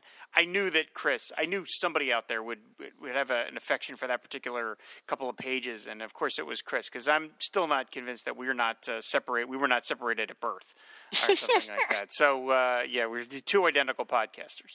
So uh, thank you for backing me up on that, Chris. Like I said, that's uh, I would an Hourman comic drawn by George Perez would have been a bestseller. Anything drawn by George Well, that's true. Yeah, that's- true. Uh, Mad Hatter, he says his continuity is very confusing. Uh, until Batman the Animated Series, I always preferred that version, um, meaning the original, uh, the TV, uh, the 60s TV show version, over the Alice inspired one. But Roddy McDowall's performance and some great stories won me over to liking them both pretty equally. Hmm. I, you know, I don't know that we mentioned Roddy McDowall's performance as uh, Jarvis Tetch, and he was great In that the animated oh series, Gosh. yeah, we did. Yeah. Yeah. no, I don't think we did. Uh, and he goes on to say the Penguin. I really hated the quote, he's fat, but he's tough bit with the Penguin. Uh, and DC really struggled with how to make the character work in a now darker Batverse until Chuck Dixon made him a behind the scenes player with the Iceberg Lounge a few years after this. Yeah, that was a. Chris is right. That was a great reimagining for the Penguin. Then we heard from our buddy Michael Bailey from the Fortress of Bailey 2 podcast networking. Um, number of shows over there, and he also does From Crisis to Crisis, which we've mentioned. He goes on about Cyborg, and I'm going to read a few Cyborg comments throughout this uh, feedback because there's some good thoughts on Cyborg. It says Rob brought up a lot of good points about how prosthetics have advanced, and thanks to the last 16 years, have become more commonplace. I think Cyborg is a little different, though. He didn't lose an arm or a leg, or even both his legs. A large portion of him is no longer him, and it's not even a Steve Austin where he could still pass for where um, uh, where for what we insultingly refer to as normal. It seems like the mother box has been his cross to bear more recently. Then again, there was a storyline where he had to get rid of his lungs to increase his power. I remember that. That was in a New 52. Oh, it was horrible, uh, which made him even less human. So they can still play with the feelings of not being a human thing. So yeah, that, that's a that's a good way that they've really uh, kept that going, Rob, to make him feel alienated. Then about Jimmy Olsen, he says Rob brought up that Jack Larson was offered his own Jimmy Olsen series, but he left out the creepy part of the story. They offered it to him after George Reeves had died. sorry, George Reeves had died and wanted to use a stand-in for new shots and stock footage for shots of Superman in action. Larson thought that this was disgusting and turned him down. I didn't know that didn't- part. I didn't know that either. Oh, that's terrible. That that is horrendous. That's oh my god. That's I'm glad Jack Larson did that. Seriously. Um, we got a comment from Ryan Daly, of course, from our network. Does Cheers Cast, Nightcast, maybe, and more. He says, uh, Wow, Norm, that Norm, was a dig. He says, Norm Breyfogle is my Batman artist. I agree with how Rob described his work. It's stylized in such a way that only Breyfogle can pull it off, and imitators beware. Having said that, not a fan of his Batmobiles. My preference are the TV cartoon and the Superpowers toy versions. Yeah, I, I love that super friend. I mean, I, I like the Breyfogle one, but that superpowers version is just so boss. Uh, then we heard from Mike, Mike LaCroix, CD, from the Canadian Military History Podcast. Um, he's talking about how, with the uh, the topic came up about do heroes create the villains? kind of thing and he says the in-universe argument against the activities of our favorite superheroes is that when you have a hero capable like batman you then get a villain like the joker to balance that hero out. The citizens then have to deal with a threat able to meet the challenge of the hero and if a hero wasn't there the villain would have never been in existence. The whole chicken and the egg argument. And you had a discussion about the flash's rogues turning good after the death of barry allen. This in essence adds weight to the in-universe theory that there that we've all read so many times. That's interesting. Yeah, uh, without the hero, do the villains show up? And once Barry Allen disappears, the rogues all kind of quit being criminals. Interesting thought. Thanks, Mike. All right. Uh, we got a comment from someone just named Josh. He says, Just discovered this podcast. I want to thank you for the excuse to go back to the characters I loved as a kid, reading comics in the early 80s. I still miss the original multiverse and a DC Comics that had room for Alan Moore's Swamp Thing and the Zoo Crew. I look forward to catching up on the podcast with my copies of Who's Who by my side. Thank you, Josh. Nice. Welcome aboard, Josh. Heard from Jeff R. And he says, "This is great.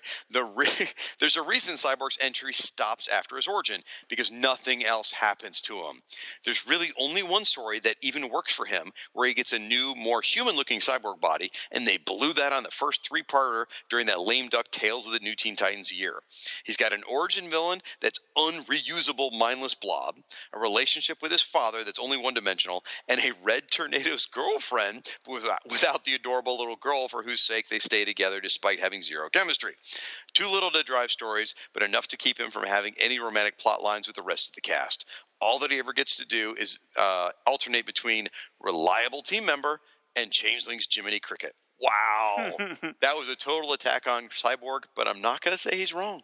Uh, then we heard from Ian Fletcher. He says this era of Batman really started amping up the psychometer on many of his rogues gallery. But I think that the Iron Age visited Batman earlier than it did other comics, and it worked to an extent better in Gotham than it did in the rest of the comic universe. You know, you got a good point, Ian.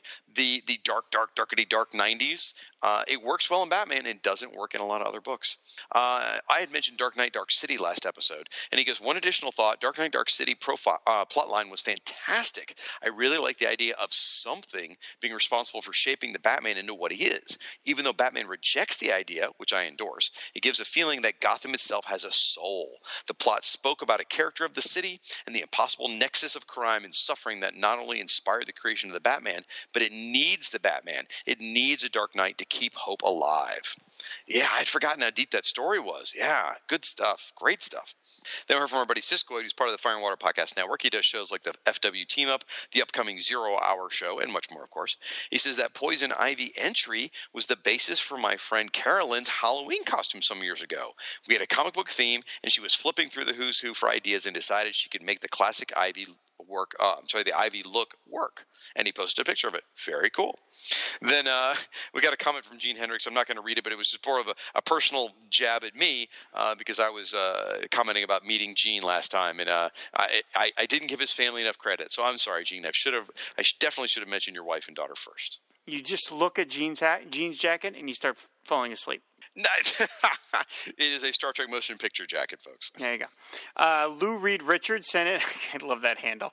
Uh, he, he says, Hi, Robin Chag. First off, loving the continuing coverage of Who's Who. The loose leaf edition is my least favorite iteration of this concept, but your, sh- but your show more than makes up for any shortcomings that this new format has. That's a true testament to the quality of your show because some of these entries are awful. oh, Lou, oh, Lou Reed Richards. Taking a Uh, walk then- on the wild side there. Then Lou gave us his origin story, and I'm just going to uh, uh, read bits and pieces of it here. Says he was born in 1972, but he's a bit of a latecomer to comics. He bought G.I. Joe for a couple of years before migrating over to Marvel superheroes, really getting into the middle of Secret Wars thanks to the toys. And then the comics bug hit big time, and his life was changed forever. I didn't have much experience with DC outside of the mandatory usual stuff like the Super Friends and the Superman movies, and of course the Batman TV show. I saw the first issue of Who's Who on the stands with that big Aquaman image, and I passed on it. Something about it seemed intimidating and a little unreal. I wasn't ready for the insanity of the DCU just yet. A few months passed, and my uh, nascent comic knowledge started to grow by leaps and bounds with the prodding from a schoolmate who showed me issue number four. I felt emboldened enough to check out issue five, and I was hooked. I was blown away by how cool and crazy everything seemed to be. There was a lot to take in. Earth 1, Earth 2, Earth 3. What? The far future, the ancient past, composite Superman, but I loved it all. Well, maybe not composite Superman. And couldn't wait to get to the next issues. Obviously, obviously Lou Reed has been listening to us by uh, making a composite Superman joke. Thank you. And he says, in the end, I was still much more of a Marvel kid, but I made several forays into the DCU that I might not have ever made if not for Who's Who. Plus, it taught me about a lot of great comics history, classic storylines, and an artists who are still favorites today. Plus, it introduced me to the work of Steve Rude, which that alone would be enough to like the series. Absolutely. Then he goes on to say, uh, regarding Chaz Bra- uh, artwork, he was a local guy here in Birmingham, uh, Birmingham, Alabama, and even had some coverage in the local newspaper, along with Mark Martin of the Nat Rat fame. Not sure what happened to him, but I was really rooting for him to make it big. Well, thank you so much, Lou Reed Richards, for your comments. We sincerely appreciate it. Next up is Max Traver. He says that Kevin McGuire cover, sorry, not a cover, makes me miss the days when Poison Ivy didn't just wear a handful of leaf-shaped stickers for a costume. But hey, I also liked her better when she wasn't linked to a bunch of Planet Elemento mumbo jumbo. What, a tolerance to poison, some poison lipstick, and a fixation on plants isn't enough to get you arrested in Gotham City these days? Jeez. that was great. I love that. Then we heard from Martin Gray, who from the Too Dangerous for a Girl blog, and he was a recent guest on my JLI Bwahaha podcast show. You're right, I am shilling a lot this time. oh well, almost like I'm a, like uh, I live for it, or that I have a marketing degree or something. Anyway, uh, Martin goes on to say. Gil Kane's sonar is the best thing in the book. That costume remains one of the finest in comics. You know, Martin, you're not wrong. That was a hell of an entry. Uh, and he says he loved Lanos, and he complimented Zumi Kanori for that entry. Well, well done. And then on Son of Vulcan, uh, he said he, you know, uh, the miniseries, he, he talked about that. He says, I read a few issues. I wasn't keen. Give me the hunk and a mini skirt any day. Thank you for that. Really appreciate that, Martin. Then we heard from Diablo Frank from the Rolled Spine Podcast Network, the Marvel Superheroes Podcast, um, the Spawnometer, and many more. Now, folks, as you may know, historically, Frank uh, usually writes a dissertation on Who's Who, and Frank is in fine form this time. Let me tell you, folks, he wrote over 3,300 words on the last issue. Oh my gosh. And uh, I cherry picked a, a, a lot more than I usually do, actually, because Frank was so on point. I mean, he was clearly on his meds this time. He has got some great stuff in here. So he goes on to say about Cyborg. At Shag's urging, I read the Cyborg entry, and his assessment was correct. I never particularly liked the demographic, desirable Ben Grimm, that's what he calls Cyborg, but this telling of his origin was more compelling than any actual Cyborg story I've ever read. Wolfman put forth such an intriguing premise, only to immediately turn Vic into a vegetable for the next few years in the comics, and then infected him with the transmode virus and shipped him off to the Cybertron or WTF, whatever. It took Geoff Johns to finally write that downward trajectory over a decade later.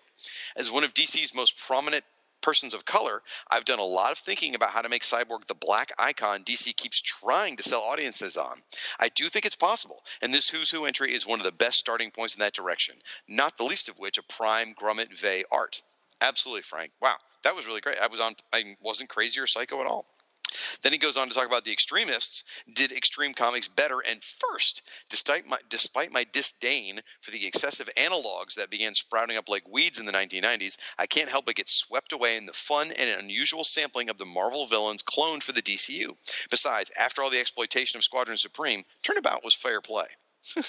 Good point. Because Rob was all like extremist, so '90s. Well, they were.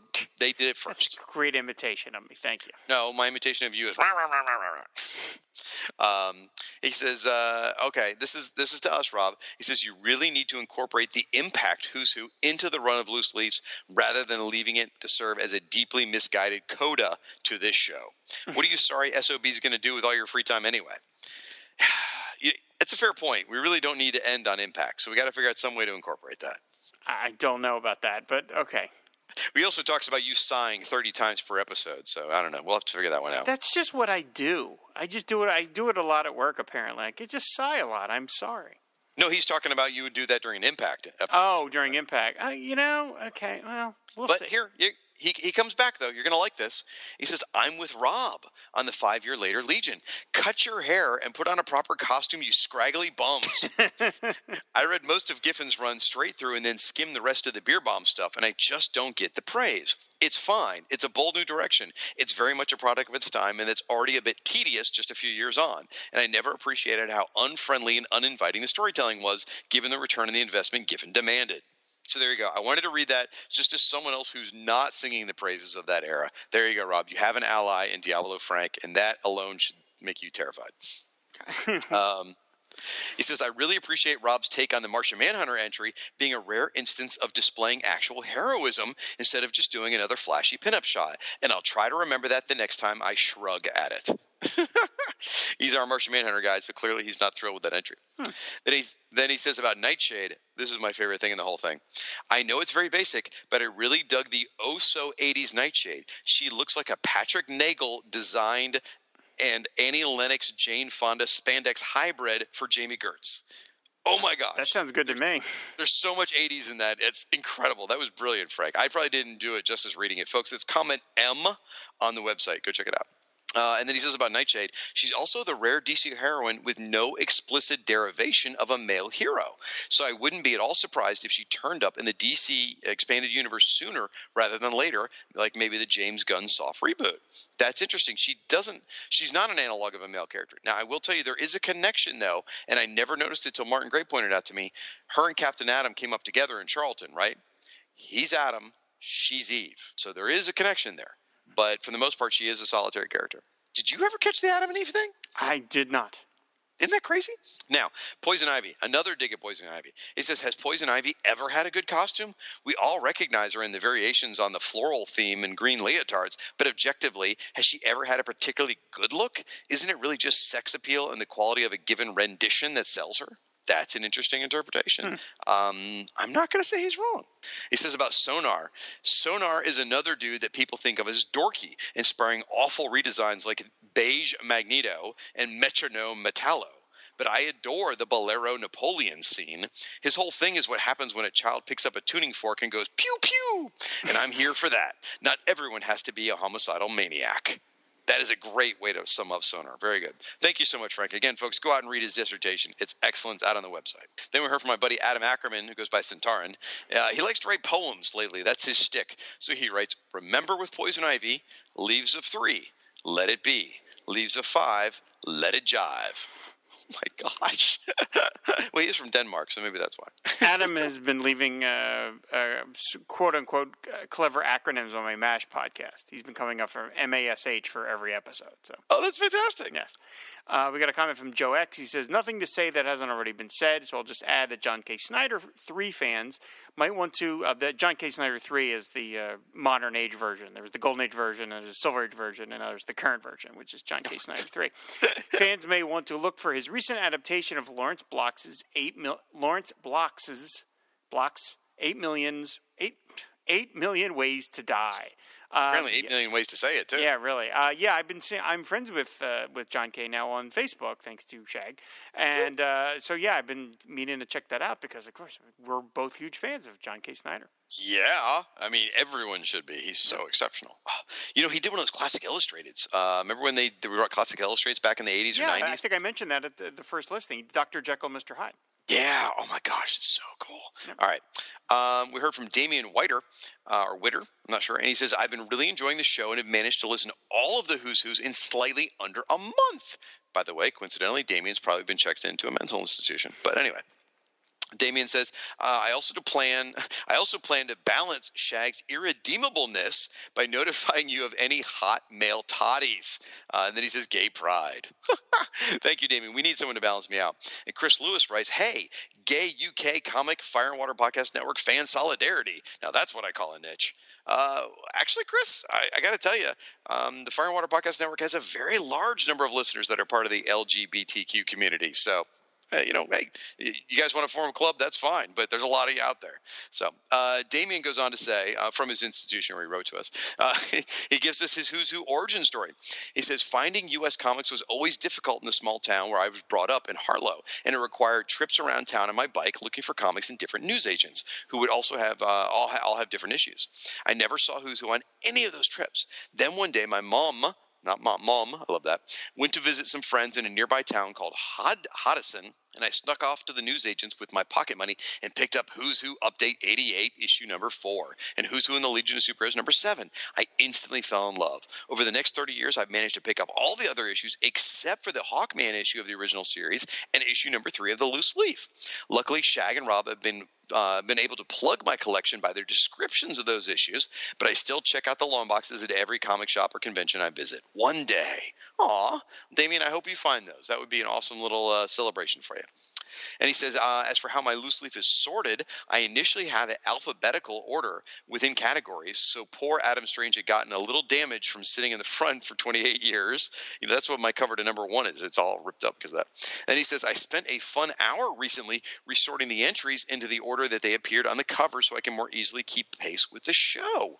First of all, that's awesome that you reordered it that way just to follow the show. That's really cool, Damien. And now I'm going to tell you you're a liar because you said you spent a fun hour doing that. There's no way, brother. I have resorted my border, my binders, and that is hours worth of work. There's no way you did that in an hour, unless you have like uh, Barry Allen flash speed, I suppose. Um, and I hope you don't mind, Damien. It's your first time writing in. I'm already taking digs at you. I hope you know, buddy. That's just the nature of the show. Then he goes on to say about You know what? If he can, if he can sort them all in an hour, I'm sure he can listen to the show in a month. He goes very fast. This is just That's true. That's a good point. Uh, it says Daxamites. I know I'm going to get hate mail, but I really don't like this era of Pat Broderick's work. There was always something rubbery and soft about it as he got more and more popular, and particularly after inking himself on Sunrunners, you could see this coming to the fore. Always preferred him with a slightly overpowering inker like uh, Bulanadi on Micronauts or Rodriguez on Firestorm or Tanghal on Legion. This is going to come as a shock. Damien, I agree with you. Uh, I think Broderick was better when he had a strong inker as well. I, I love Pat. He's a great guy. I've communicated with a whole bunch, but uh, there's something about a Romeo Tanghal um, inking or a, a, Rodin Rodriguez over him, or you, said a Micronauts, that just elevates his work to even better. So I, I would agree. Uh, this next one I highlighted specifically just a jab at Rob.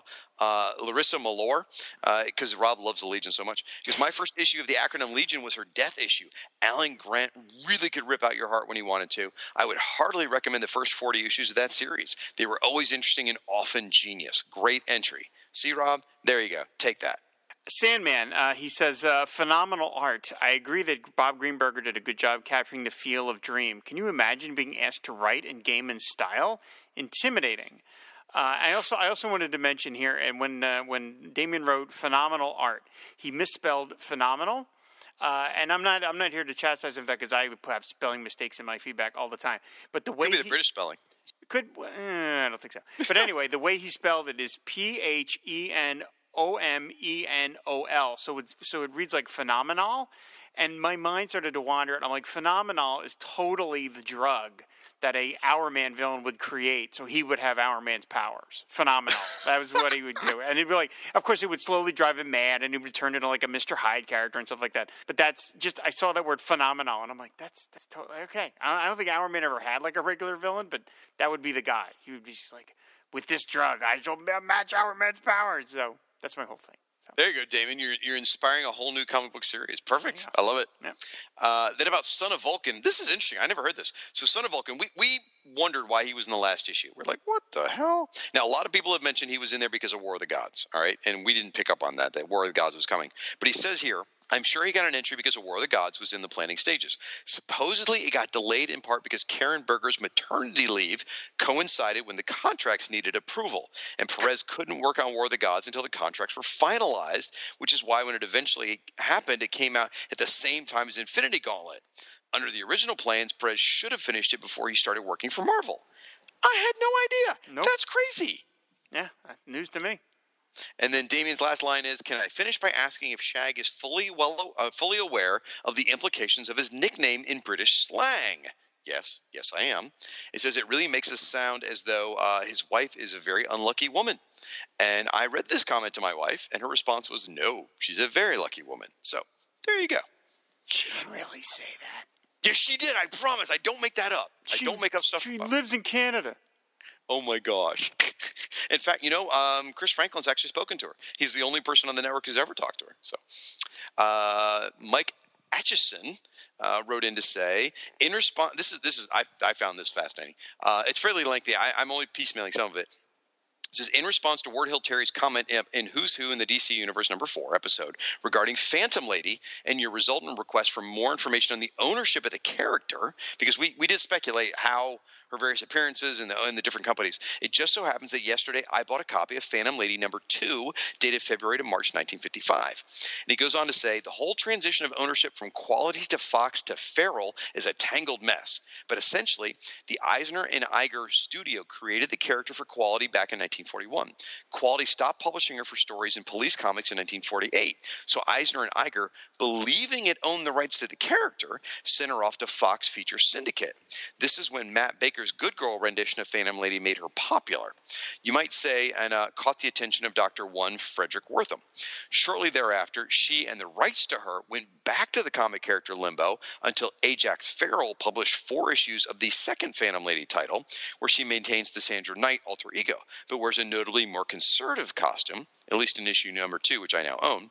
So the answer to Ward's question about whether this this is the same character as the Quality Police comics and the Fox Phantom Lady is yes.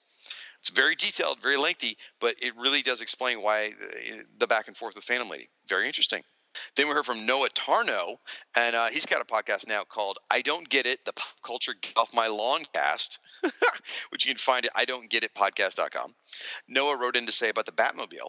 Says the late great Norm Breyfogle will always be my Batman artist number one, partly because he was drawing the character during my formative years as a Bat fan, but also because I found his style to be perfectly tuned to the character, rooted in realism enough to make it resonate, but with the right amount of gothic flourishes to suit the DC universe. I spent a couple of weeks after his death rereading some of his work, and dear Lord, absolutely no one drew a better scene of Batman kicking ass. You know, Noah, uh, I got to agree. Uh, Norm Breyfogle is my Batman artist as well. Absolutely love him. That was the, when I fell in love with Batman right after the uh, right around the time of the '89 movie. So I'm there with you, buddy. Regarding Chemo, he says, I like the character. I like Mignola, but th- this drawing doesn't work for me. Why is Chemo squeezing his hands together? He looks like Andre the Giant threatening to choke Hulk Hogan. A- and? You- so you're saying that's a good thing? Yeah, I don't, I don't understand your point, Noah. Nice. Uh, then we heard from our buddy Mike Gillis from Radio versus the Martians and Podcast, Podcasta La Vista, baby. Uh, Mike writes in, he goes, Norm Breyfogle's Batmobile always looked like a bit like a Transformers to me, one that would change into a 90s Azrael bat costume. That's pretty fair. Uh, Jeff Tisher wrote in. He says, "Hearing Rob talk about the comics he blocked blacks for reminds me of some of the comics I did that too for, to help out Mark Mark Lipka. I was a little later on, but I got to help out on Star Wars, the first Ki-Adi-Mundi story, Aliens v Predator, Joker Last Laugh, Swamp Thing, the Tefe Holland run, Green Lantern Circle of Fire, Harley Quinn, and a few others. It was always a lot of fun. Sadly, Mark is no longer inking comics, having moved on to other things. I missed the late nights watching This is Spinal Tap while filling in blacks. Oh my gosh. That's great. Uh, he corrects us about Hourman. We talked about the purple costume, which we said came later, but actually this purple costume came first. He adapted or he adopted his dad's costume after he went to Limbo, uh, where his dad went off to Limbo to fight in Ragnarok. Hmm. Did I we- completely did, forgot did about we that. say otherwise? I didn't think that we said that. I think I did. I think I did. Yeah. All So right. I'll, I'll cop to that. Uh, then he says about Solomon Grundy, and this amazed me. In a pure coincidence that I was out with a group of non-comic friends last night, and Solomon Grundy came up. Somehow the old nursery rhyme came up, and that led to a discussion about the character, which then led to him wanting pants. Um, good times. I can't believe anyone outside of comic fans know that nursery rhyme nowadays. I thought that was, you know, it disappeared out of consciousness in the 40s like uh, wilted lettuce. Like no one remembers it anymore. It's just an old country thing.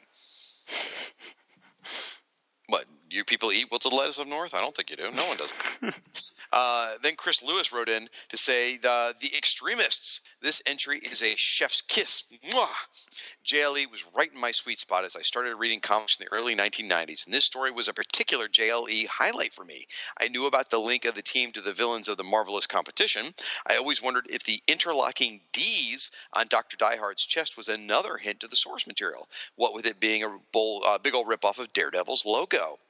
Uh, that's a good point, Chris. They may be, and I still beaten myself over the head for never realizing these were Marvel characters until just a couple years ago. It is about Hourman. Matt Wagner's art is awesome on this entry. I love the blocky colors and stylized cape folds.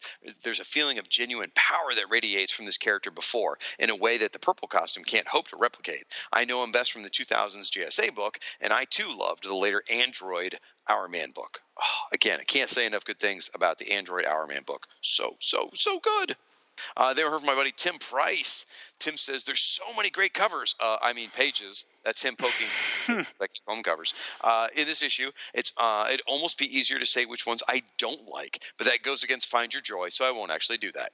Awesome. It's good to hear from you, Tim. Thanks, buddy.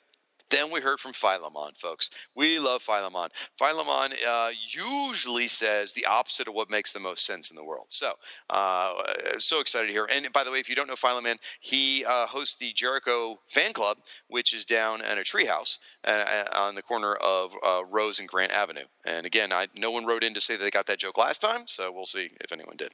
Michael Bailey told me offline he did get the joke, so Michael Bailey's smarter than all of you. Anyway, Philemon says, I did reread Sigh, The Titans Hunt, and at the risk of writing a manifesto that would make Diablo Frank say, dude, learn to be more concise, I will summarize by saying it still sucks. I will grudgingly agree, agree with Shag that it's better than the Titans issues that preceded that, but that's a pretty low bar. Fair enough, Philemon. Uh, I still like Titans Hunt, so there. Then he writes out about chemo or chemo. He says, uh, "Am I the? This is wonderful. I love this. I can't believe no one thought of this. I, and I'm giving uh, Philemon props here, everybody. Uh, he says, "Am I the only one who thinks there's a missed merchandising opportunity here? I would use the heck out of a plastic or glass ke- uh, chemo cup that could double as an action figure.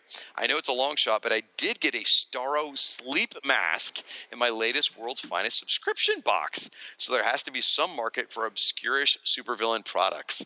First of all, the idea of chemo as like a Slurpee cup is brilliant. Yeah, I love that. Genius. I, I can see the green malted plastic with like the bubbles in the plastic would, would be great.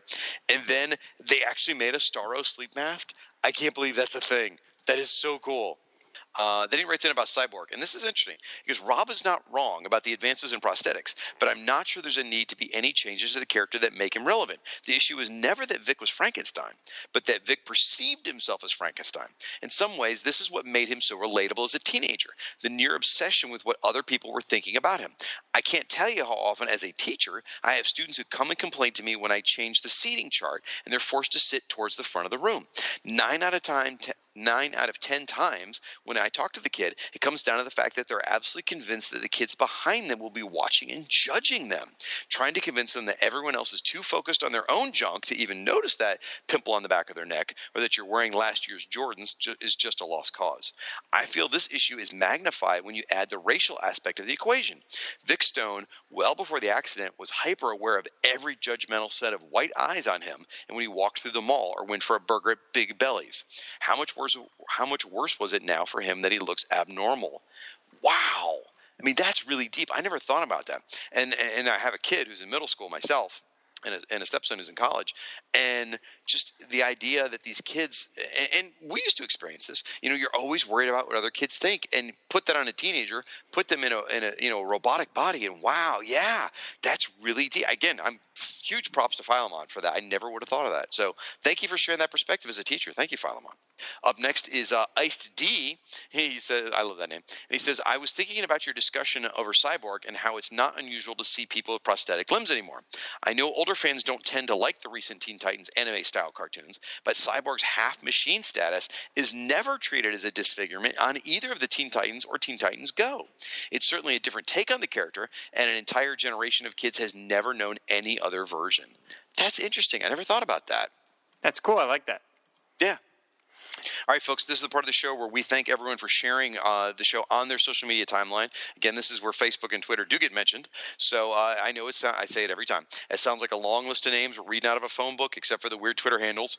Uh, but we want to recognize each person that helps promote the show. Thank you guys so much. Seriously, each and every one of you folks are an important part of the Who's Who community. You're you're helping to raise the profile of the show. You're helping new people find the show. I mean, think about how many new people we had wrote in just this month alone. So thank you so much to the following people. Thank you to Aaron Head Moss, Adam Ackerman, Adam Stambelli, Al Girding, Alexander Osias, All New Sucks, BGSU Batman Conference, Bonnie Normand, Bud Winkle, Chris Franklin, Chris Lewis, Chuck Rodriguez, Coffee and Comics Podcast, Dr. Anj, Dylan Knows, Gord Tolton. I don't, I don't even know how to say Good luck with this one. Yeah, uh, Hayden's of Zur and R. I think someone's having fun with the Twitter handle. Herman Lowe, Jeff Hunter, Jeffrey Brown, Justice Trek 2019, Kaz Cax Earl, Kichi Baker, Kobe One Kenobi. That's pretty funny. Uh, Con L.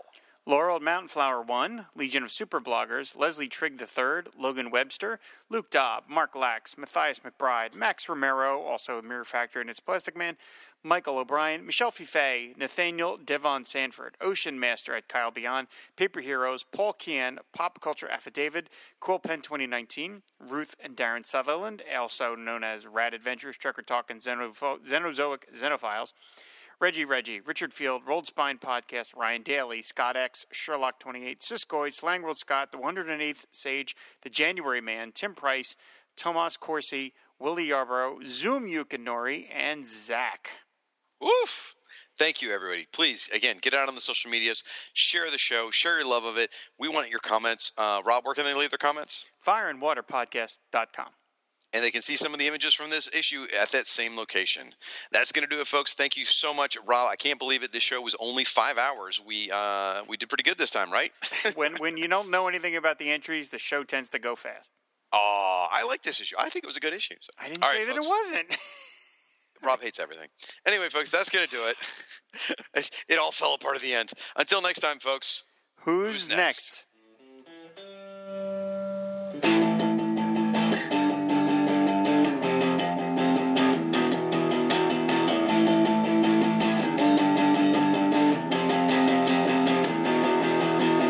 Aquaman and Superman, Animal Man and Plastic Man, Firestorm and Nuclear Man, Batman and Hawkman, 2D Man and Hour Man. Who are all these people, man? They're all part of the DC Who's Who. Ultra Boy and Booster Gold, Lightning Lass and Hippolyta, Phantom Stranger, Etrick and Arisia and Woozy Winks. Hey, hey, hey. What? What about that one guy? What guy? Mr. Pretzel, Mr. Lipstick, Mr. Mitzelfuzzle? Mr. Mxyzptlk? Yeah, him. He's also part of the DC Who's Who. Oh man, we forgot Slipknot.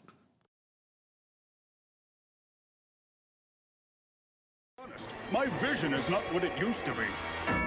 That's why I eat Baby Ruth. It's got all the energy in there to put me right back at the top of my game. Your rival Lion Mane says that's cheating. Cheating. he said that? How did he sound? Was he mad? Baby Ruth from Nestle. This baby gets you going.